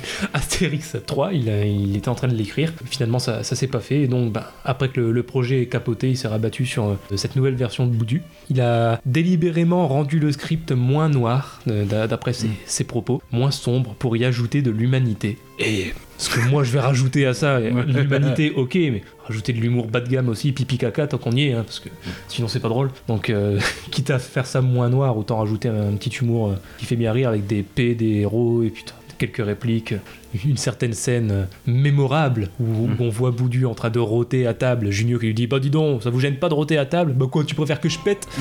Allez, voilà, on est vraiment dans le, dans le bel humour, c'est ça. Ah, le bof. Ah oui, le- bah, totalement. S'il fallait un, un acteur connu, bon, euh, effectivement, c'est- c'était Depardieu hein, qu'il fallait parce que bah, il, il est Boudu. Alors d'ailleurs, je vais, je vais vous lire une petite partie d'interview de, de Junio qui parle de, Ah. de Depardieu dans ce rôle que j'ai pris en photo parce que j'avais la flemme de tout noter, c'était assez long. Donc j'ai pris mon écran en photo, ça va plus vite. Du Junio qui, qui parle de Depardieu en disant que Boudu était en quelque sorte la version heureuse et soft d'un personnage de Jiminy Cricket.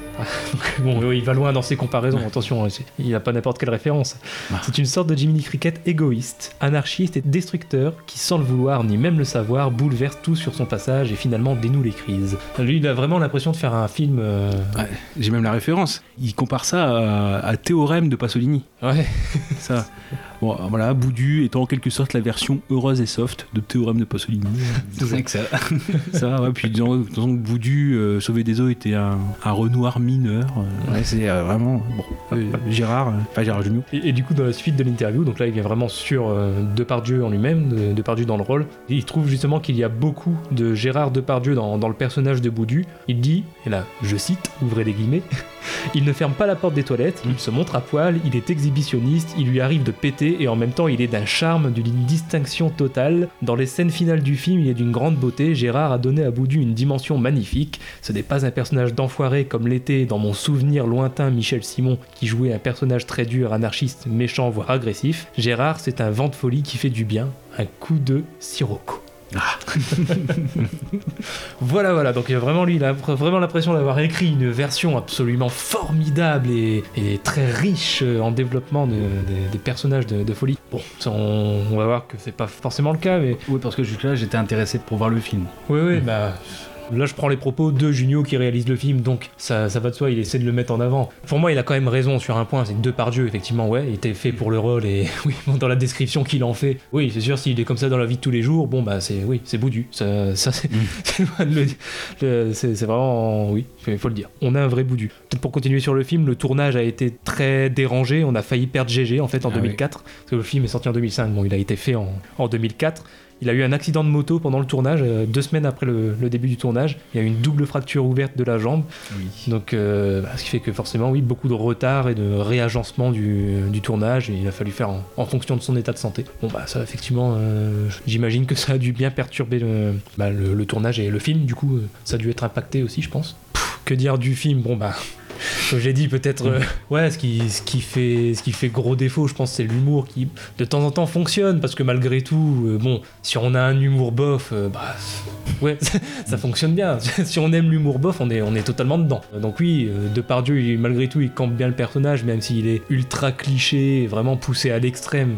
Il est en roue libre. Ouais, c'est ça, le truc, c'est que il est là, d'accord, et, très bien, et puis on rigole bien avec lui, mais voilà, c'est, il est pas maîtrisé du tout. Bah, c'est ça, c'est que d'un côté, ça peut être bien parce que malgré ça, on en rigole. Peut-être pas pour les Mhm, bonnes raisons, voilà. mais, mais on en rigole.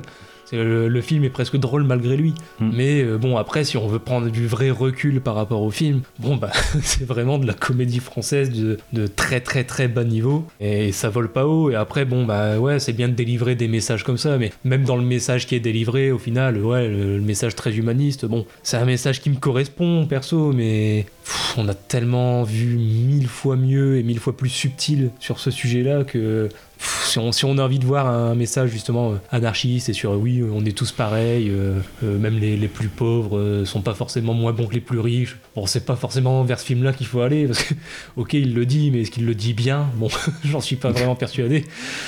Après, euh, pff, moi j'ai noté quelques scènes pour ça. euh, ouais, on fait pas le truc des scènes préférées.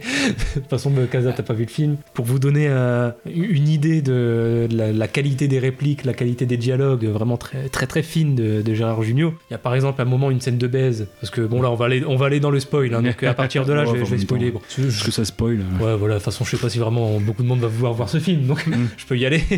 Bon, en tout cas, vous êtes prévenus. Allez, allez plus loin dans l'émission si ça vous intéresse. Euh, Il y a donc un moment euh, où Boudu va se taper la femme de Junio dans le film, de Monsieur l'Espinglé, Christian. Donc il va se taper euh, à la fois la femme et la maîtresse, donc il va se taper tout le monde. Voilà, donc euh, Ah ouais. c'est fait, il va se taper les deux. Et euh, il y a un moment donc où il se tape la, la femme, donc euh, Catherine Fro, et euh, on les voit euh, dans les prés avec euh, des images merveilleuses. C'est le genre de truc que tu vois dans une pub, quoi. Vraiment, c'est le, le- le moment paradisiaque dans les champs. Et puis, il y a un moment donc. Elle, bien sûr, elle se fait sauter, puis qu'est-ce qu'elle dit? Oh,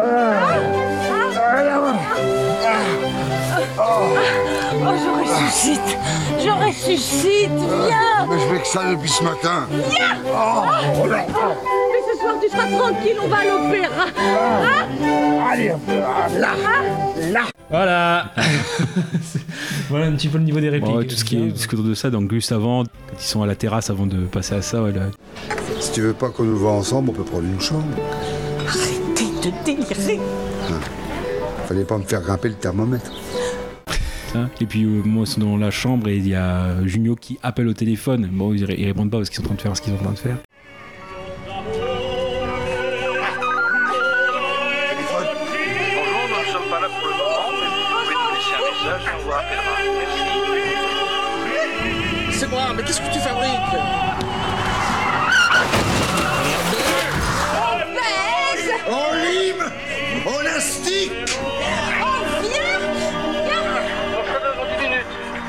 L'otage est bien parti.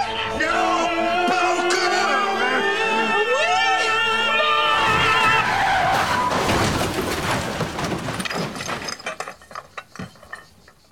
Voilà, voilà. Merci Gérard euh, pour. euh, Enfin, euh, je- là je dis merci Junio surtout. Je dis Gérard. Non, je parle pas de, de notre GG national, je parle du deuxième GG national. qui- Là, là, là, c'est pas terrible. Tant des fois il fait des bons trucs, hein, mais là euh, il aurait dû s'en passer. Bah, c'est ça, c'est, ils sortaient des choristes, Monsieur Bastien, qui ont donné des, quand même des, des succès. Là, ce que je vois, s'il y a un million deux de spectateurs, j'en faisais partie. J'ai vu, j'ai retrouvé mon ticket euh, le 18 mars 2005 à 20h. Voilà, donc bon, j'en ai fait partie. J'ai contribué à ça. Bah oui, mais bon, mais et puis non, c'est vrai que c'est, finalement c'est très daté 2000 dans le sens où euh, c'est vraiment ce qui se faisait là et euh, le côté où ça doit euh, attirer un certain type de personnes plutôt âgées. Et on a limite à dû faire du populisme. Par contre, c'est vrai que le- la fin est plus optimiste que le Boudu sauvé des eaux original. Euh, C'est-à-dire que Boudu, enfin dans le- la version de Junio, il est moins, euh, au final, par son passage, il a moins été individualiste que Michel Simon, la version de Michel Simon par exemple, où euh, entre guillemets, il part et il laisse du monde à lui, il reprend, il reprend égoïstement le cours de sa vie. Bon, comme ça, je spoil aussi le, le film de 32. Bref, même à l'époque, je pense à. J'ai cru voir ça une critique de Libération, où vraiment c'est. euh, Ah oui, bah c'est à, ça que ça ressemble maintenant le cinéma français de 2005, vraiment très populiste. Vraiment, c'est très poussiéreux. C'est ce qui, ce qui ressort aussi. Même les messages, comme tu dis, euh, les bourges, c'est des riches, des salauds, encroutés dans leurs désirs euh, minables, ce que j'ai. Les, les méridionaux, parce que c'est dans le sud, c'est Aix-en-Provence, c'est des pitres. Les ouvriers, c'est des espagnols. Par contre, il note que GG est décoloré façon Kurt Cobain. Voilà. Mais, euh, mais même ce qu'ils reconnaissent, c'est que là, dedans, l'interprétation de GG, elle est pas du tout. euh, Enfin, Depardieu, elle est pas du tout critiquée. Il joue pas si mal que ça, c'est ce qui est marqué. Euh, Depardieu ne joue pas si mal chez toi, Saint-Junio. comme ça qu'il disait. Mais c'est chez Piala qu'il est Simon, qu'il est Michel Simon. Il faut être un peu Renoir et Vigo sur les bords pour savoir faire gicler la ville à l'intérieur des plans, à l'intérieur de GG. Donc voilà. Vous lui reconnaissez ça ou euh, c'est un film où on s'ennuie, euh, à, part, à part le passage de GG. Et C'est ça, c'est qu'en fait, il, est, il joue pas si mal que ça dans le sens où, euh, bon, c'est très caricatural, mais Voilà. dans ce parti pris-là, dans le personnage vraiment en caricature poussé à l'extrême du clochard euh, qui fait ce qu'il a envie de faire, tout ça, bon, vraiment, si on part sur le plan caricatural, il le fait bien. Et vraiment, on- après, il, il est hors norme, j'ai envie de dire, donc, euh, donc ça, ça lui correspond bien, mais euh, bon. Oui, il c'est a pas sûr dû que faire beaucoup d'efforts non plus. Ouais. Ouais, voilà, c'est ça. Il, il est très bon dans la caricature. Après, c'est sûr que si on veut voir un, un Depardieu euh, qui me fait preuve d'un jeu d'acteur euh, digne des Césars, bon, c'est faut, Ouais. pas, faut pas aller vers ce film. hein. Parce que là, il y a des répliques, euh, ouais, euh, quand il. Je sais pas, Junio qui met du temps à.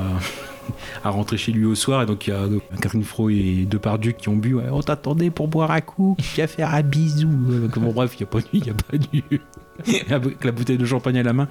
Il n'a pas dû lui demander un effort euh, un effort gigantesque. Mais qu'est-ce que vous foutez là, vous?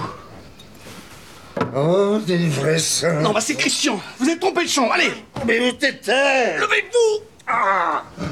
On attendait plus de toi pour boire un coup Ah, J'étais bien lancé. Attends, vous avez une chambre Vous avez une chambre Oh Arrêtez, vous m'étouffez Fais-moi un bisou. Non Lâchez-moi Mais c'est pas parce que je dois embrasser que je vais te régler, allez. N'allez pas trop loin, Boudu Enfin, tu veux que j'aille, ma puce. Je suis très bien ici. Fais-moi un bisou. Ça suffit Ben, un bisou. Peut-être si vous voulez, vous voulez voir Depardieu danser, peut-être. Si vous voulez voir la. ah sur Daniela de GG, ouais, ouais. Daniela des chaussettes noires ouais. Mm. oui euh, notez aussi il y a quand même vite fait euh, un rôle secondaire il y a Jean-Paul Rouve Ouais, ouais. Ah, qui, fait, U- ouais. fait Hubert parce que dedans faut dire aussi Junio c'est un, il a une galerie de tableaux enfin c'est ça son, son métier et Hubert donc euh, joué par Jean-Paul Rouve c'est son Un artiste attitré. attitré mais caricature d'artiste parce qu'il remet aucun aucun tableau euh, pour l'inspiration la, la pièce elle est pas peinte dans le bon jaune voilà je veux un jaune sale euh, des trucs comme ça et donc euh, oui ça donne lieu à une belle scène avec GG qui à la fin force euh, Jean-Paul Rouve à à peindre. Mais bon, après, ce côté, ouais. le gros thème, c'est ça, c'est que Junio et, et Fro, le grand drame, c'est qu'ils n'ont pas d'enfants dans leur famille. C'est un thème qu'on va retrouver peut-être après, après hein, euh, voilà, wink wink, parce qu'on va, on va en parler après. Ouais, oui, donc GG qui danse, ouais, j'ai marqué ça, qui danse à la con. GG qui donne une leçon sur le camembert euh, et le lait au marché aussi. Ça aussi, il n'y a pas dû trop se forcer non plus. J'ai pris des œufs et de l'emmental. Il y a quelque chose qui vous ferait plaisir? Camembert. Vous l'aimez comment? Un qui klaxonne mais qui ne jambonne pas. Eh, de Normandie. Et d'où voulez-vous qu'ils viennent Ah non, il y a deux catégories de camembert. Il y a le fabriqué en Normandie et le de Normandie. Et c'est quoi la différence Bah, le de Normandie est fabriqué en Normandie mais avec du lait normand. Mais fabriqué en Normandie, il est fait en Normandie mais avec du lait étranger. En fait, du lait, c'est du lait. Ah, ah non, le lait normand, c'est autre chose que le lait polonais ou hongrois. Dans le lait normand, t'as de la fleur de pissenlit, de la pâte d'oie, de la pomme, de l'iode. Ouais, mais c'est bon, ça, je le sais, ça. Ouais, mais ça aussi, il faut le dire aux clients, ma puce, hein. Ma puce Oui, ma puce. Tu en appelles à quoi, là, des puces, toi Ah, et elle est paye. Cadeau, t'es Ah oui, c'est pas un petit spoil, mais euh, c'est c'est peut-être pour le, le passage, euh, on fait un peu tout. Euh, GG, qu'est-ce qu'il fait dans ce film-là? Il pique la barbe à papa d'un gamin. Ouais. À la fête foraine. Et il monte son cul aussi. Ah, il monte son cul, ouais, il monte... Et il pète, il rote. Voilà. euh, voilà. Il baise les femmes de tout le monde. Enfin, de, les deux femmes de, de Junio. C'est déjà pas mal. Ouais, c'est déjà Avec, pas mal. avec le- bah, justement, avec la réplique, ouais, voilà. Qu'est-ce que vous faites là? Vous n'avez vous n'avez rien entre les mains? Ouais, mais j'ai tout entre les jambes. ah, bah, d'accord. On dirait du Florian ici, un peu. Ah oui, ah oui, oui, oui. Ah, c'est une source d'inspiration, je crois. Devant le côté un petit peu frileux de Junio, ouais, qui, euh, de par du qui lui dit t'es une pâte à frire. Ou bien oui, quand il doit repartir, ouais, t'as pas besoin de me lécher la cerise. J'aime beaucoup, ouais, je l'a- je l'avais dit en off, ouais, là, quand il explique euh, à Junio qu'il a dû se taper sa femme, ouais, euh, de par du qui lui dit ouais, elle avait, elle avait le feu aux fesses, il aurait fallu 10 casernes de pompiers pour l'éteindre. Voilà. c'est bon, ça, un résumé du niveau. Voilà. Voilà. Donc là, on a dit donc, euh, dans le film là, GG, ce qu'il fait, c'est qu'il vole la barbe à papa d'un gamin. Dans les années 2000, il y a beaucoup d'interactions contre les gamins. Il, va, fa- on va- il y aura un autre film. Ah oui. On. Je vois. Où tu veux en venir. Voilà, bon, de toute façon, on en parlera assez vite. Voilà, je pense qu'on peut s'arrêter là. Et puis pour les dialogues, j'ai envie de dire, euh, Audiard n'a qu'à bien se tenir. j'ai deux recos. Il y en a une, c'est pour la blague, et l'autre, c'est sérieux. pour la blague, j'ai envie de recommander une émission de télé euh, assez ancienne, de la même époque à peu près. C'est Mon incroyable fiancé avec Laurent Ournac. Son rôle était quand même assez similaire à celui de Boudu. C'est pas mal, ouais. J'aime beaucoup. J'aime beaucoup ta, Voilà. ta euh, je sais que beaucoup connaissent Laurent Ournac pour Camping Paradis. Peut-être que beaucoup ne le savent pas ou ne s'en rappellent pas, mais euh, voilà, il avait commencé à l'époque son, son truc de comédien avec une émission de télé-réalité. C'était Mon incroyable fiancé. Ça m'a beaucoup marqué dans mon enfance. C'était avant Camping Paradis. Génial, cette donc, reco. je, je vous, je vous commande de- je vous recommande de googliser euh, ça, euh, Mon incroyable fiancé Laurent Ournac dans Google. Vous allez peut-être pas être déçu si vous vous en rappelez pas. C'était génial. Ah Bon, c'était de la télé-réalité, hein, donc c'est une, une fausse reco. hein. En vrai, n'y allez pas, juste regarder quelques extraits. Ouais, mais c'est pas la pire réalités. Non, non, c'est pas la pire, mais bon, c'est c'est quand même d'un niveau, euh, niveau télé-réalité. Ouais, mais. c'est marrant à regarder quand même, je pense. Et sinon, en, en vrai reco, le personnage de Boudu m'a fait penser à une version euh, live action de Shrek. voilà, donc euh, si j'avais une reco sérieuse à faire, euh, en plus pour rester dans, dans le côté vraiment euh, beauf et ogre, bon, il joue pas un ogre de par Dieu dans Boudu, mais bon, il y a ce côté quand même, euh, ouais, qui bouffe un peu de tout, et puis qui parle, puis qui pète, et puis voilà, vraiment Boudu, c'est le- la version live action de Shrek. Puis pour le coup, c'est une vraie reco, parce que euh, je trouve qu'en film d'animation, Shrek, c'est c'est vraiment pas mal, et c'est familial, et euh, on va dire, c'est suffisamment bien pour les gamins, même au niveau de l'univers, vraiment le côté euh, l'offre, l'ogre, le roi, l'âne, tout ça, c'est très bien pour les gamins, et en même temps, l'humour un peu gras peut aussi plaire aux adultes, et c'est ça que j'aime bien avec Shrek, et je pense qu'il a, a marqué toutes les générations quand c'est sorti, donc, euh, donc euh, voilà, la, la vraie reco, c'est Shrek. Et le premier, le 2, allez, on va dire, je recommande aussi. Oui, le Moi, je deux. préfère le 2. Ah oui? Bon, je, je préfère le premier, mais bon, le, le 2, je le recommande quand même. À partir du 3, c'est plus dispensable. Oui, c'est ça. Donc, euh, donc, reco des deux premiers Shrek, on va dire. Voilà, on en a fini avec Boudu.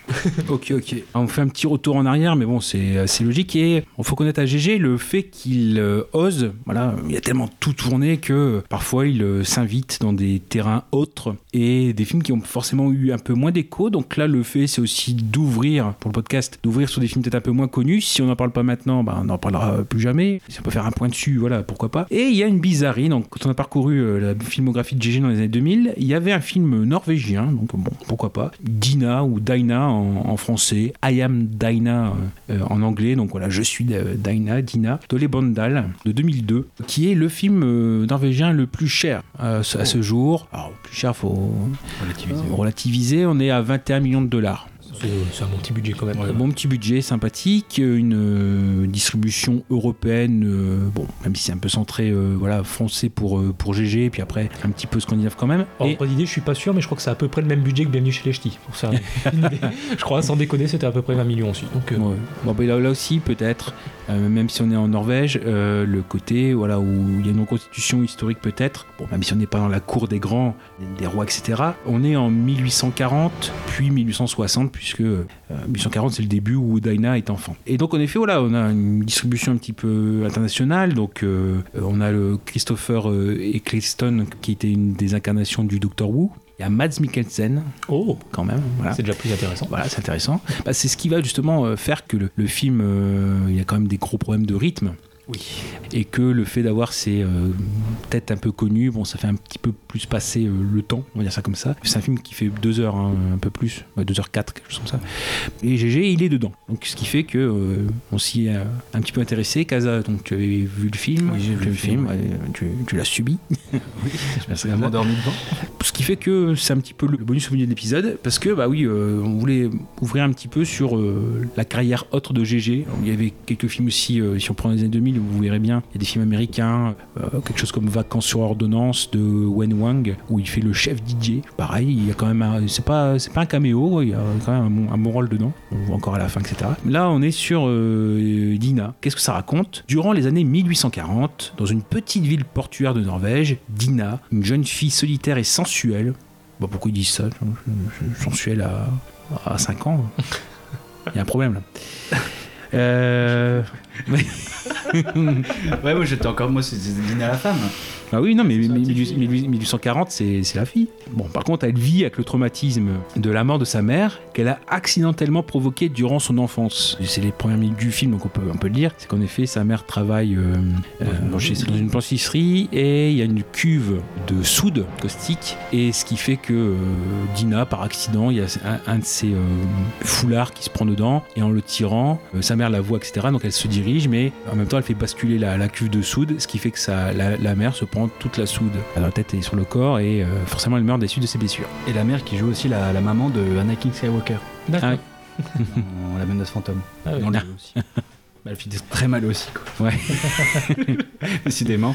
Ouais, euh, Donc le, le fait qu'il y ait la mort de sa mère, ça fait qu'elle est rejetée par son père, qui lui incombe la faute, et elle devient une créature sauvage, fougueuse, qui refuse toutes les règles de son époque. Seul son tuteur, donc Lorc, Lorc, ouais, c'est L-O-R-C-H, seulement lui parvient à la faire sortir de son mutisme en lui communiquant sa passion dévorante pour le violoncelle. Donc là, on est dans la partie où, euh, de Dina enfance, mais on passe assez vite à la partie adulte. Sortant peu à peu de son isolement, Dina devient une femme de caractère, imprévisible et obstinée, amante passionnée, dépassant les conventions de son mariage arrangé. Donc ça sera avec Jacob qui sera interprété par Depardieu, qui est un des amis du père de Dina. Donc Dina s'engage pleinement dans des amours tumultueuses pour reprendre sa revanche sur la vie. Donc ça c'est le synopsis qui est assez long, mais encore là on est que dans la partie, euh, dans la première heure. Et en fait c'est ce qu'on voit, c'est-à-dire que la- cette première heure sur les deux heures, je pense que c'est la meilleure partie du film à peu près. Oui, c'est- tout à fait. c'est là où le récit euh, est assez important. Alors, juste vite fait, que fait GG dans, dans ce film-là? Enfin, Qu'est-ce qui l'a poussé à, à venir là? Première chose, donc rappelez que c'est une trilogie de, de livres. En fait, hein, le, le livre de Dina, donc c'est en, en trois parties, et ça commence euh, avec euh, un des points clés qu'on va spoiler assez vite, qui se trouve au milieu du film, mais qui est le point de départ de la trilogie en fait. Et après, donc on revient en arrière dans le livre, euh, voilà, pour expliquer son enfance, etc. Donc euh, GG connaissait ces livres, il en était fan. Donc c'est des livres qui sont sortis à la fin des années 80. Je crois que c'est 89. Une norvégienne, donc euh, Herborg Vasmo, donc traduit en 20 langues, etc. Donc bref, GG euh, connaissait euh, ces livres-là et donc ça l'a tout de suite euh, intéressé. Moi, bah, je vais euh, tout de suite dire pourquoi. voilà, c'est intéressant pour lui. Il compare ça à du Emily Bronte. Elle aurait pu écrire ce roman. Ce n'est pas seulement un film d'époque. Les personnages y sont tellement réels et le pouvoir appartient à une nature sauvage et non maîtrisable. Les fjords, pour le coup, une des récits du film, c'est son cadre.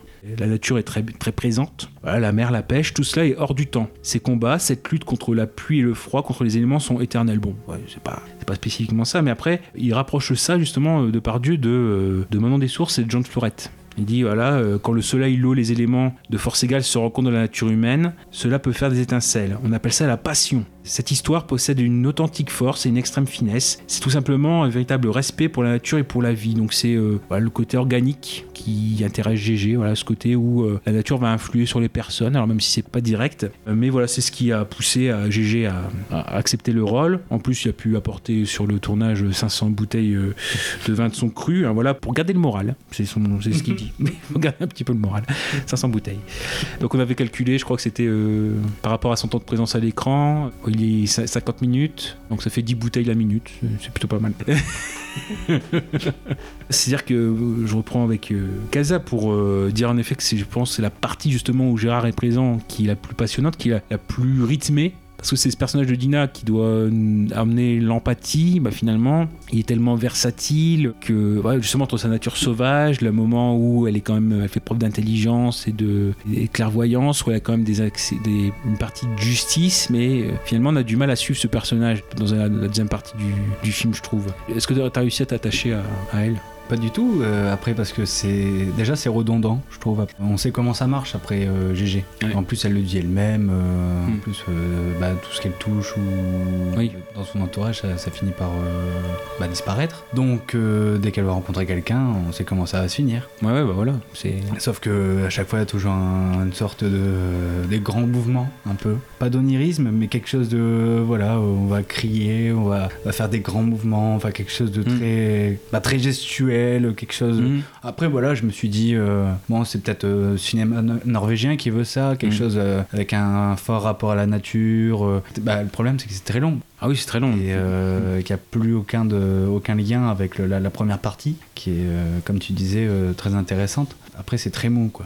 Et comme tu disais, oui, heureusement qu'il y a Matt Mikkelsen qui vient après. Euh, Après, on se, on veut pas se limiter aux, aux vedettes, hein, mais bon, euh, bon, Matt Mikkelsen, c'est vrai qu'il il frappe l'écran. Il, il arrive Ouais. et honnêtement, à l'époque, il était pas connu encore. Il pas. Bah, pas autant que. de toute façon, c'est à, partir de Casino Royale qu'il est, Hmm. découvre Matt Mikkelsen. Donc ce sera oui, peut-être 4 ans, quatre Ouais. ans après. ouais. Mais, mais déjà à l'époque, il, Bah, il était connu, il était connu, je pense par, enfin, pareil, c'était peut-être un peu confidentiel à l'époque, mais la trilogie Pusher de euh, Refn, Nicolas Winding Refn, donc euh, c'était là comme, comme ça où on, pouvait le connaître. Mais là, c'était le premier rôle un petit peu mainstream euh, qu'il pouvait avoir. Donc oui, dedans, il fait Nils, le, beau-fils de, Pardieu. Enfin, il frappe l'écran aussi. euh, voilà, donc ça, permet aussi d'avoir euh, tout ça. Mais c'est pareil, on a du mal à être en empathie avec elle parce que il y a des côtés où euh, elle fait des choses pour le bien ou pour la moralité, comme ça, où elle peut agir pour euh, corriger des choses un petit peu immorales, mais des fois des choses aussi où elle, euh, elle est complètement égoïste. Euh, je pense à la relation qu'elle a avec euh, son ami d'enfance Thomas, qui est un petit peu amoureux de amoureux d'elle. Finalement, parfois, elle, elle couche avec lui, parfois, et en fait, il va y avoir un enfant. Une fois qu'il y a cet enfant-là, l'enfant est délaissé de son côté par elle, quoi. C'est-à-dire que elle va vivre sa vie. Alors, on va dire une des qualités que j'ai trouvé à ce film-là par rapport à ce portrait de femme, en dehors de la forme, il y a un manque de rythme à partir de la deuxième moitié du film, c'est le portrait en effet de féministe et euh, que s'il sortait aujourd'hui, je trouve qu'il perdrait de la valeur euh, parce qu'il est dans l'air du temps. Et justement, c'est ça, c'est-à-dire que c'était pas un film opportuniste, parce qu'à l'époque où il est sorti en 2002, tout ce qui est le climat euh, actuel et les thématiques actuelles qui peuvent faire opportuniste si elles sont appliquées. En même temps, bah, faut bien que le cinéma reflète la société. Après, c'est une question de degré et de dosage. Mais justement, c'est ça où euh, sur le, fond en lui-même, je trouve que voilà, c'est pas un film opportuniste et c'est un beau portrait de femme, mais un portrait de femme qui est très ambigu et très très instable. Après voilà, on n'est pas tous forcément voilà dans- dans notre vie, on n'a pas le même mais par rapport aux motivations du personnage. euh, ah, bah, après, forcément, c'est un personnage qui a une évolution parce que finalement, quand elle rencontre une personne, elle commence enfin à éprouver de l'amour véritable. Quand elle écrit quelques lettres, elle dit justement Je n'ai jamais euh, écrit des mots d'amour. C'est la première fois que je suis obligé d'en écrire ou d'essayer de, de transposer des choses qui correspondent à, peu près à ce qu'on peut entendre par l'amour, quoi. Mais euh, voilà, elle évolue quand même. Mais c'est une femme libre, sauvage, mais donc il y a ce côté sauvage, mais euh, incontrôlable. Donc vraiment, euh, on a du mal, à, du mal à la suivre ou du mal à être constant dans l'empathie ou euh, voilà qu'on a avec elle. Après, si dans la nature du personnage d'être comme ça, euh, comme une anguille, euh, bon, euh, dans ce cas-là, c'est réussi, mais euh, euh, le côté suivi du spectateur, il est moins, surtout pour un film qui est censé être euh, rentré dans ses sous, ce qui n'a pas été le cas. Il y a une sortie euh, en France ou- Alors en France, oui, euh, j'ai eu ça donc en 2003, mais ça fait 22 000 spectateurs. Oui, À euh, mon avis, il n'y a pas eu beaucoup de copies non plus. non, non, non, non, pas du tout. Bah, de toute façon, il- c'est parce que vraiment, nous, on a on- nez dans, dans la filmographie, sinon euh, on était passé à côté. Donc on est dans le point chiffre, on l'a pas fait tout à l'heure. Euh, Quai des Orfèvres, c'était euh, de 2 millions. Donc ça, par contre, là, ça a rencontré euh, son public. Non, non, vraiment, ça, mais euh, même on voit au niveau Europe, je crois même, il n'y a pas eu voilà, un, un million de, de, de- en argent, je parle. Par rapport aux 21 millions, on n'est pas dedans. Donc certes, voilà, il n'y a, pas tout acheté. Et encore une fois, bah, je pense que la présence de GG, euh, elle apporte beaucoup à, à ce film-là. Il y a une construction quand même assez, assez correcte, puisqu'on a un plan final qui correspond ou qui répond en miroir au plan de départ. Dans l'évolution du personnage, au-delà de l'amour qu'elle trouve ou qu'elle pense trouver, il y a cette fois une peur et de la mort, ce qui n'était pas le cas jusque-là pour elle, et de la perte d'un être humain. Voilà, où elle s'en foutait un petit peu. Donc ce qui fait que, euh, à la limite, on va dire il y a un ventre mou à partir du moment où GG n'est plus là. Et en fait, ça s'emballe un tout petit peu dans le dernier quart d'heure, on va dire. On retrouve un petit peu d'intérêt dans tout le dernier quart d'heure. Euh, L'importance aussi pour elle euh, des fantômes du passé, parce qu'on retrouve. euh, bah, Qu'est-ce qu'il fait GG dedans Par exemple, il, il est en fantôme. il, y a une, il y a une scène de fantôme un peu zombie euh, à la Romero, de loin, quoi. C'est vraiment très rapide. C'est pour voir GG dans un autre décor, autre chose que le cinéma français de papa. C'est une, une découverte. Après, on peut dire qu'il y a une belle BO. Belle BO aussi, ouais. Si, si, si, si. Bah, en fait, c'est pas vraiment. euh, je reviens par rapport à ce que tu as dit. C'est pas vraiment qu'elle s'en fout euh, de la perte ou, ou pas de, de ses proches. C'est euh, parce que à partir du moment où, dès son enfance, on lui a dit, bah, avec sa, la, la perte de sa mère, on lui a dit, bah, c'est l'orque qui lui dit, elle est pas vraiment morte, c'est pas vraiment de ta faute, tu l'as libérée en quelque sorte. Et Donc à ce moment-là, elle pense que de, bah, une personne qui meurt, c'est une personne qui est libérée. Oui. Euh, donc c'est pour ça qu'elle va pas euh, éprouver de la tristesse euh, à chaque fois ou qu'elle va. C'est même à partir de là où elle commence à voir sa mère en fantôme, etc. Par contre, voilà, il y a une- quand même une belle scène GG dedans. hein, voilà, si ça, permet de faire aussi scène préférée, c'est la scène entre guillemets de la nuit de noces. Parce que c'est pareil, voilà, c'est un, mariage arrangé, hein, forcément. Et donc, euh, oui, il n'y a pas forcément euh, d'amour à la base. Du moins, euh, elle le connaît en tant que qu'amie du, père, etc. Voilà, qu'elle lui dit, tu as les cheveux gris. Enfin, qu'il lui fasse sa demande. Lui-même bah, est assez sensible. hein, il a perdu sa femme. Donc, un mariage arrangé. Justement, quand ils vont pour consommer au départ, quand elle lui dit non, tu ne dois pas te comporter comme un étalon. C'est ça. Elle fait ressortir Depardieu, enfin Jacob, devant tout le monde qui a assisté au mariage. Elle est euh, en hauteur dans une grange. il y a une échelle. Donc Depardieu monte pour euh, la raisonner. Euh, il doit jurer devant tout le monde de ne plus se comporter dans- comme un étalon, ce qui entraîne une hilarité. Laisse-moi Ah Lâche-moi, arrête Ah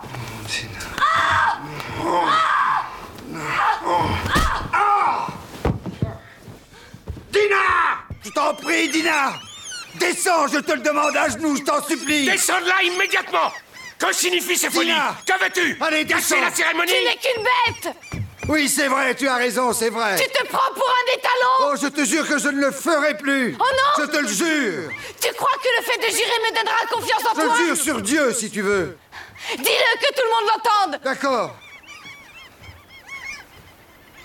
Moi Jacob Grillo Je jure par notre Seigneur Tout-Puissant que je ne me comporterai jamais plus comme un étalon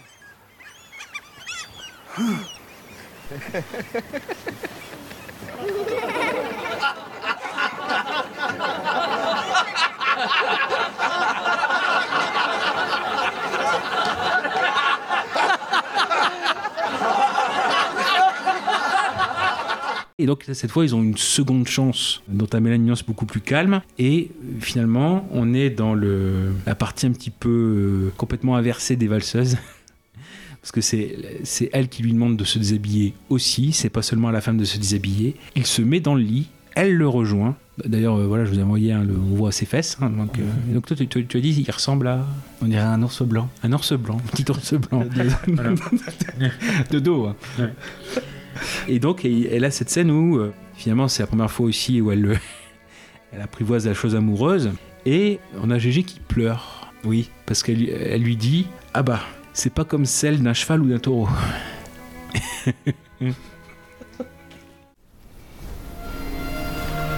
Cela n'a rien à voir avec celui d'un taureau ou d'un cheval.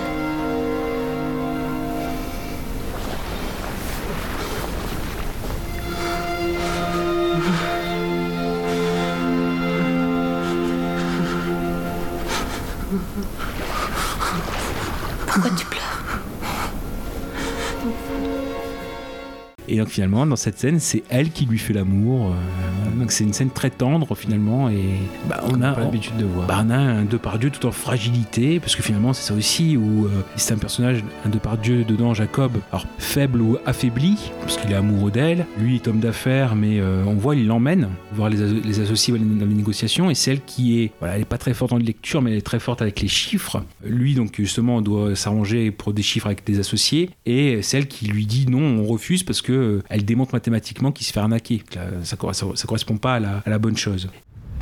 Hein Ah, Greenlow, Greenlow, vous nous dépouillez Soyons francs, Jacob. J'ai longuement étudié votre liste. Vous avez tout, du sucre au cordage.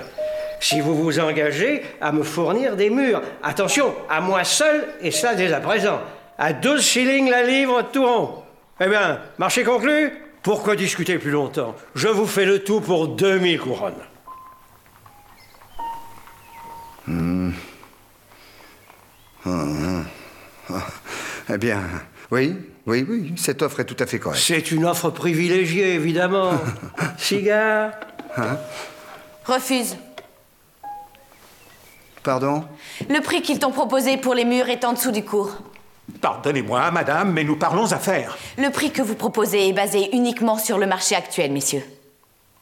Mais quand viendra l'hiver, il aura pratiquement doublé. L'ignoriez-vous, messieurs? Seriez-vous en train de dire que par cette offre, j'aurais la volonté d'escroquer un de nos plus fidèles partenaires? Non, monsieur, je dis seulement qu'en tant qu'homme d'affaires, vous êtes plus habile que mon époux.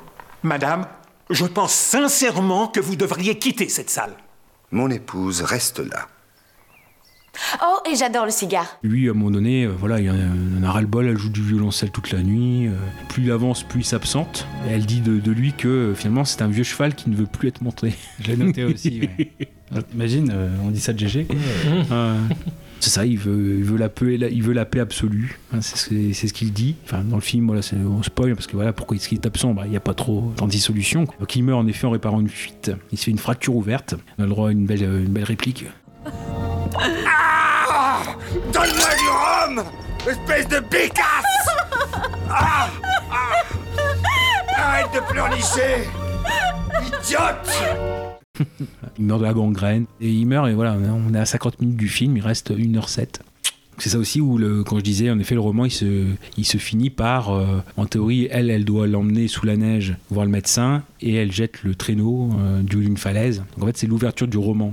Ça commence par ça. Par le- Et donc aussi, où elle a, c'est euh, toujours, quand elle voit un mort ou quelqu'un qui va mourir, comme par exemple, elle assiste à l'exécution d'un anarchiste, une sorte de pouvoir, comme ça, regarde-moi, regarde-moi, regarde-moi. Et l'idée, donc, c'est de toujours laisser les soucis de ce monde se détacher de toi. Voilà. Elle pense aussi avoir peut-être aussi avoir une forme de, pouvoir ou de libération des âmes. Bon, à partir de là, donc, elle, euh, va régner sur les affaires de GG au détriment de Mads, de Nils. Pareil, les rapports avec son père aussi, c'est ça, fait évoluer les, choses où ça, c'est un peu l'intérêt. Et aussi une femme qui se cultive, qui parle de politique. Mais c'est un peu, voilà, le problème ici, c'est la deuxième partie, elle est un peu fouillie, quoi. Ils veulent un peu tout mettre et on a un peu des retours en arrière aussi dans le comportement. Donc, ce qui fait que c'est une évolution un peu chaotique pour la suite. Donc, c'est ce qui rend un petit peu le, pour suivre correctement le film, faut chercher ailleurs, quoi. C'est pas, c'est pas chercher dans le sujet principal, c'est euh, regarder Matt Mikkelsen euh, qui joue. Et on est obligé de se raccrocher à d'autres petites choses. Et finalement, c'est bizarre que c'est pour un film qui s'appelle Je suis Dinah, parce que GG est là, c'est parce que Matt est là, c'est parce que euh, Christopher Eccleston est là aussi. Voilà, bon, c'est- donc c'est bizarre que c'est pas l'actrice principale, d'ailleurs, je l'ai pas dit, c'est Maria Bonnevie, qui a une carrière plutôt locale. Le seul film, on a pu le voir peut-être international, c'est le 13e guerrier de Mike Kernan avec Antonio Banderas, mais pareil, c'est c'est un rôle secondaire dedans. Vous la supporter ses, euh, elle a toujours les yeux grands ouverts. Euh. bon, c'est une curiosité. euh, si vous voulez voir GG dans un territoire un peu autre que le cinéma français ou le cinéma américain aussi, voilà, on n'a pas fait les 102 dalmatiens. Euh, Dina. Un portrait d'une femme forte aussi, c'est aussi intéressant par rapport à ça. C'est ça, et, bah, et puis évidemment, c'est vrai que c'est une thématique actuelle. On cherche ce, ce type de film où, là, pour l'instant, c'est un film qui n'a pas été fait sous le coup de l'actualité ou du climat. Oui, C'est un film qui reste quand même sincère. Après, c'est au niveau de la construction, c'est un peu euh, mal foutu. c'est dommage. Bah, surtout, oui, c'est voilà, un film qui fait deux heures, donc il faut quand même consacrer deux heures. Alors, euh, juste, tu fais la reco, bah, c'est juste euh, dire le, euh, le film principal. Et puis moi, c'est pareil, je l'avais vu en salle à l'époque. Donc, c'est le film principal du réalisateur, donc Ole Bandal, qui est en fait le vieilleur de nuit. Donc, c'est-à-dire que c'est un film euh, donc, il a fait en 94 en Norvège, mais il a fait le remake en 98 avec Ewan McGregor. Et, euh, non, mais donc c'est pour ça qu'il est connu. Donc, il, dedans, il y a Ewan, Ewan McGregor qui a le rôle principal, il y a Patricia Arquette, Josh Brolin, Nick Nolte, on en parlait tout à l'heure. Voilà, Euh, le titre original c'est Night Watch, hein, voilà, le, le verre de nuit. Donc vite fait, de quoi ça parle Alors qu'un tueur en série terrorise la ville, Martin, donc Ewan McGregor, accepte un travail comme veilleur de nuit à la morgue. Pris dans un piège qui le dépasse, seul dans cet endroit sinistre, il devient bientôt le suspect numéro un aux yeux de l'inspecteur Cray. C'est pas un film transcendant, c'est un thriller honnête, on va dire. Et puis c'est un petit peu le fait de gloire euh, du réalisateur, donc qui a fait des petits films euh, après coup, hein, voilà, mais qui n'a pas réussi euh, à nouveau à refaire parler de lui dans des grosses productions. À Daina, je pense qu'on lui a fait un peu payer l'échec aussi du film. Après, même si c'est pas forcément de sa faute, je pense qu'il a fait le job quand même. hein. Vrai, Enfin, après, l'argent, est-ce qu'on le voit à l'écran On le voit dans le paysage. Dans le paysage, hein, voilà, puis les costumes. Oui. Mais bon, après, euh, une petite série B sympathique, euh, voilà, on fait pas que des chefs-d'œuvre. euh, le veilleur de nuit. Très bien, très bien. Voilà pour ce qui est de la première partie de cet épisode sur la carrière de Gérard Depardieu dans les années 2000. Au vu du timing dont on disposait et pour dire de vous proposer un épisode de qualité plus digeste, nous avons décidé de couper donc la poire en deux et de se retrouver donc la semaine prochaine pour la seconde partie. On se dit donc à très vite. Vous pouvez bien sûr nous suivre sur toutes les grandes applications de podcast, notre chaîne YouTube, TLV Podcast, où d'ailleurs on a déjà mis quelques vidéos, notre page Facebook, Tu l'as vu podcast ciné, le compte Twitter, TLV Podcast, et bien sûr vous pouvez partager si cela vous plaît, ça nous aidera beaucoup. Goubi, Kaza et moi-même, on vous dit donc à la semaine prochaine, portez-vous bien, salut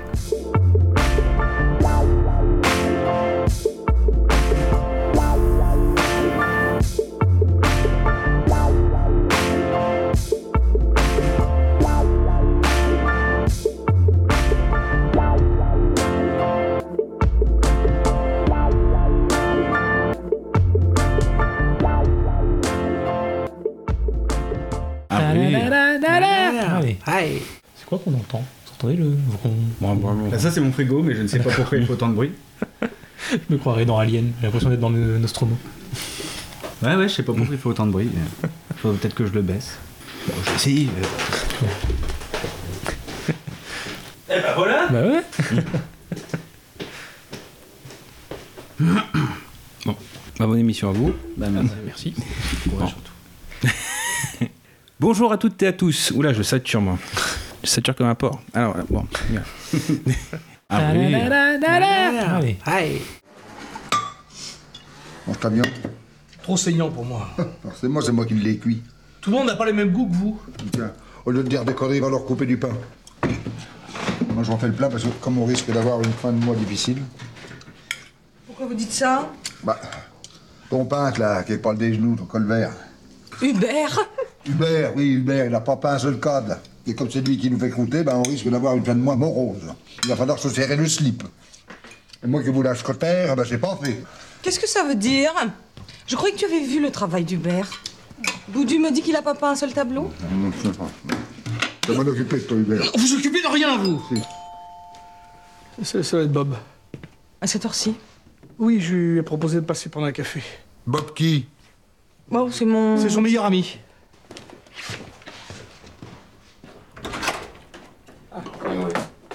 Salut Bob. Ça va T'as une mine superbe, toi.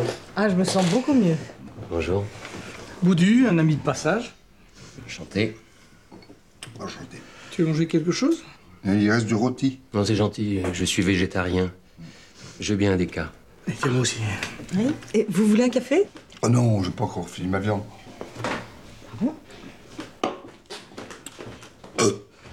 Ah, C'est propre. Tu préfères que je pète Ni l'un ni l'autre.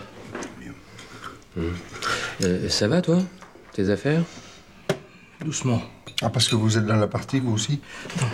Bob milite pour une vie plus saine. C'est un écologiste de longue date. Non, mais de là, je privais de rôti. Je me méfie de la viande. On voit que t'as jamais manqué. Vous avez déjà entendu parler de la maladie de Creutzfeldt-Jacob? Non, mais j'ai souvent entendu mes boyaux quand ils étaient vides. Vous êtes rattrapé depuis. Ouais. 35 ans de misère, le boudu. J'imagine que ça vous a laissé des séquelles. Je veux dire sur un plan psychologique. Seulement si tu pises droit. Je ne fais que m'intéresser à ton cas, vieux. M'appelle pas vieux. Il y a des limites. On n'a pas fait les poubelles ensemble.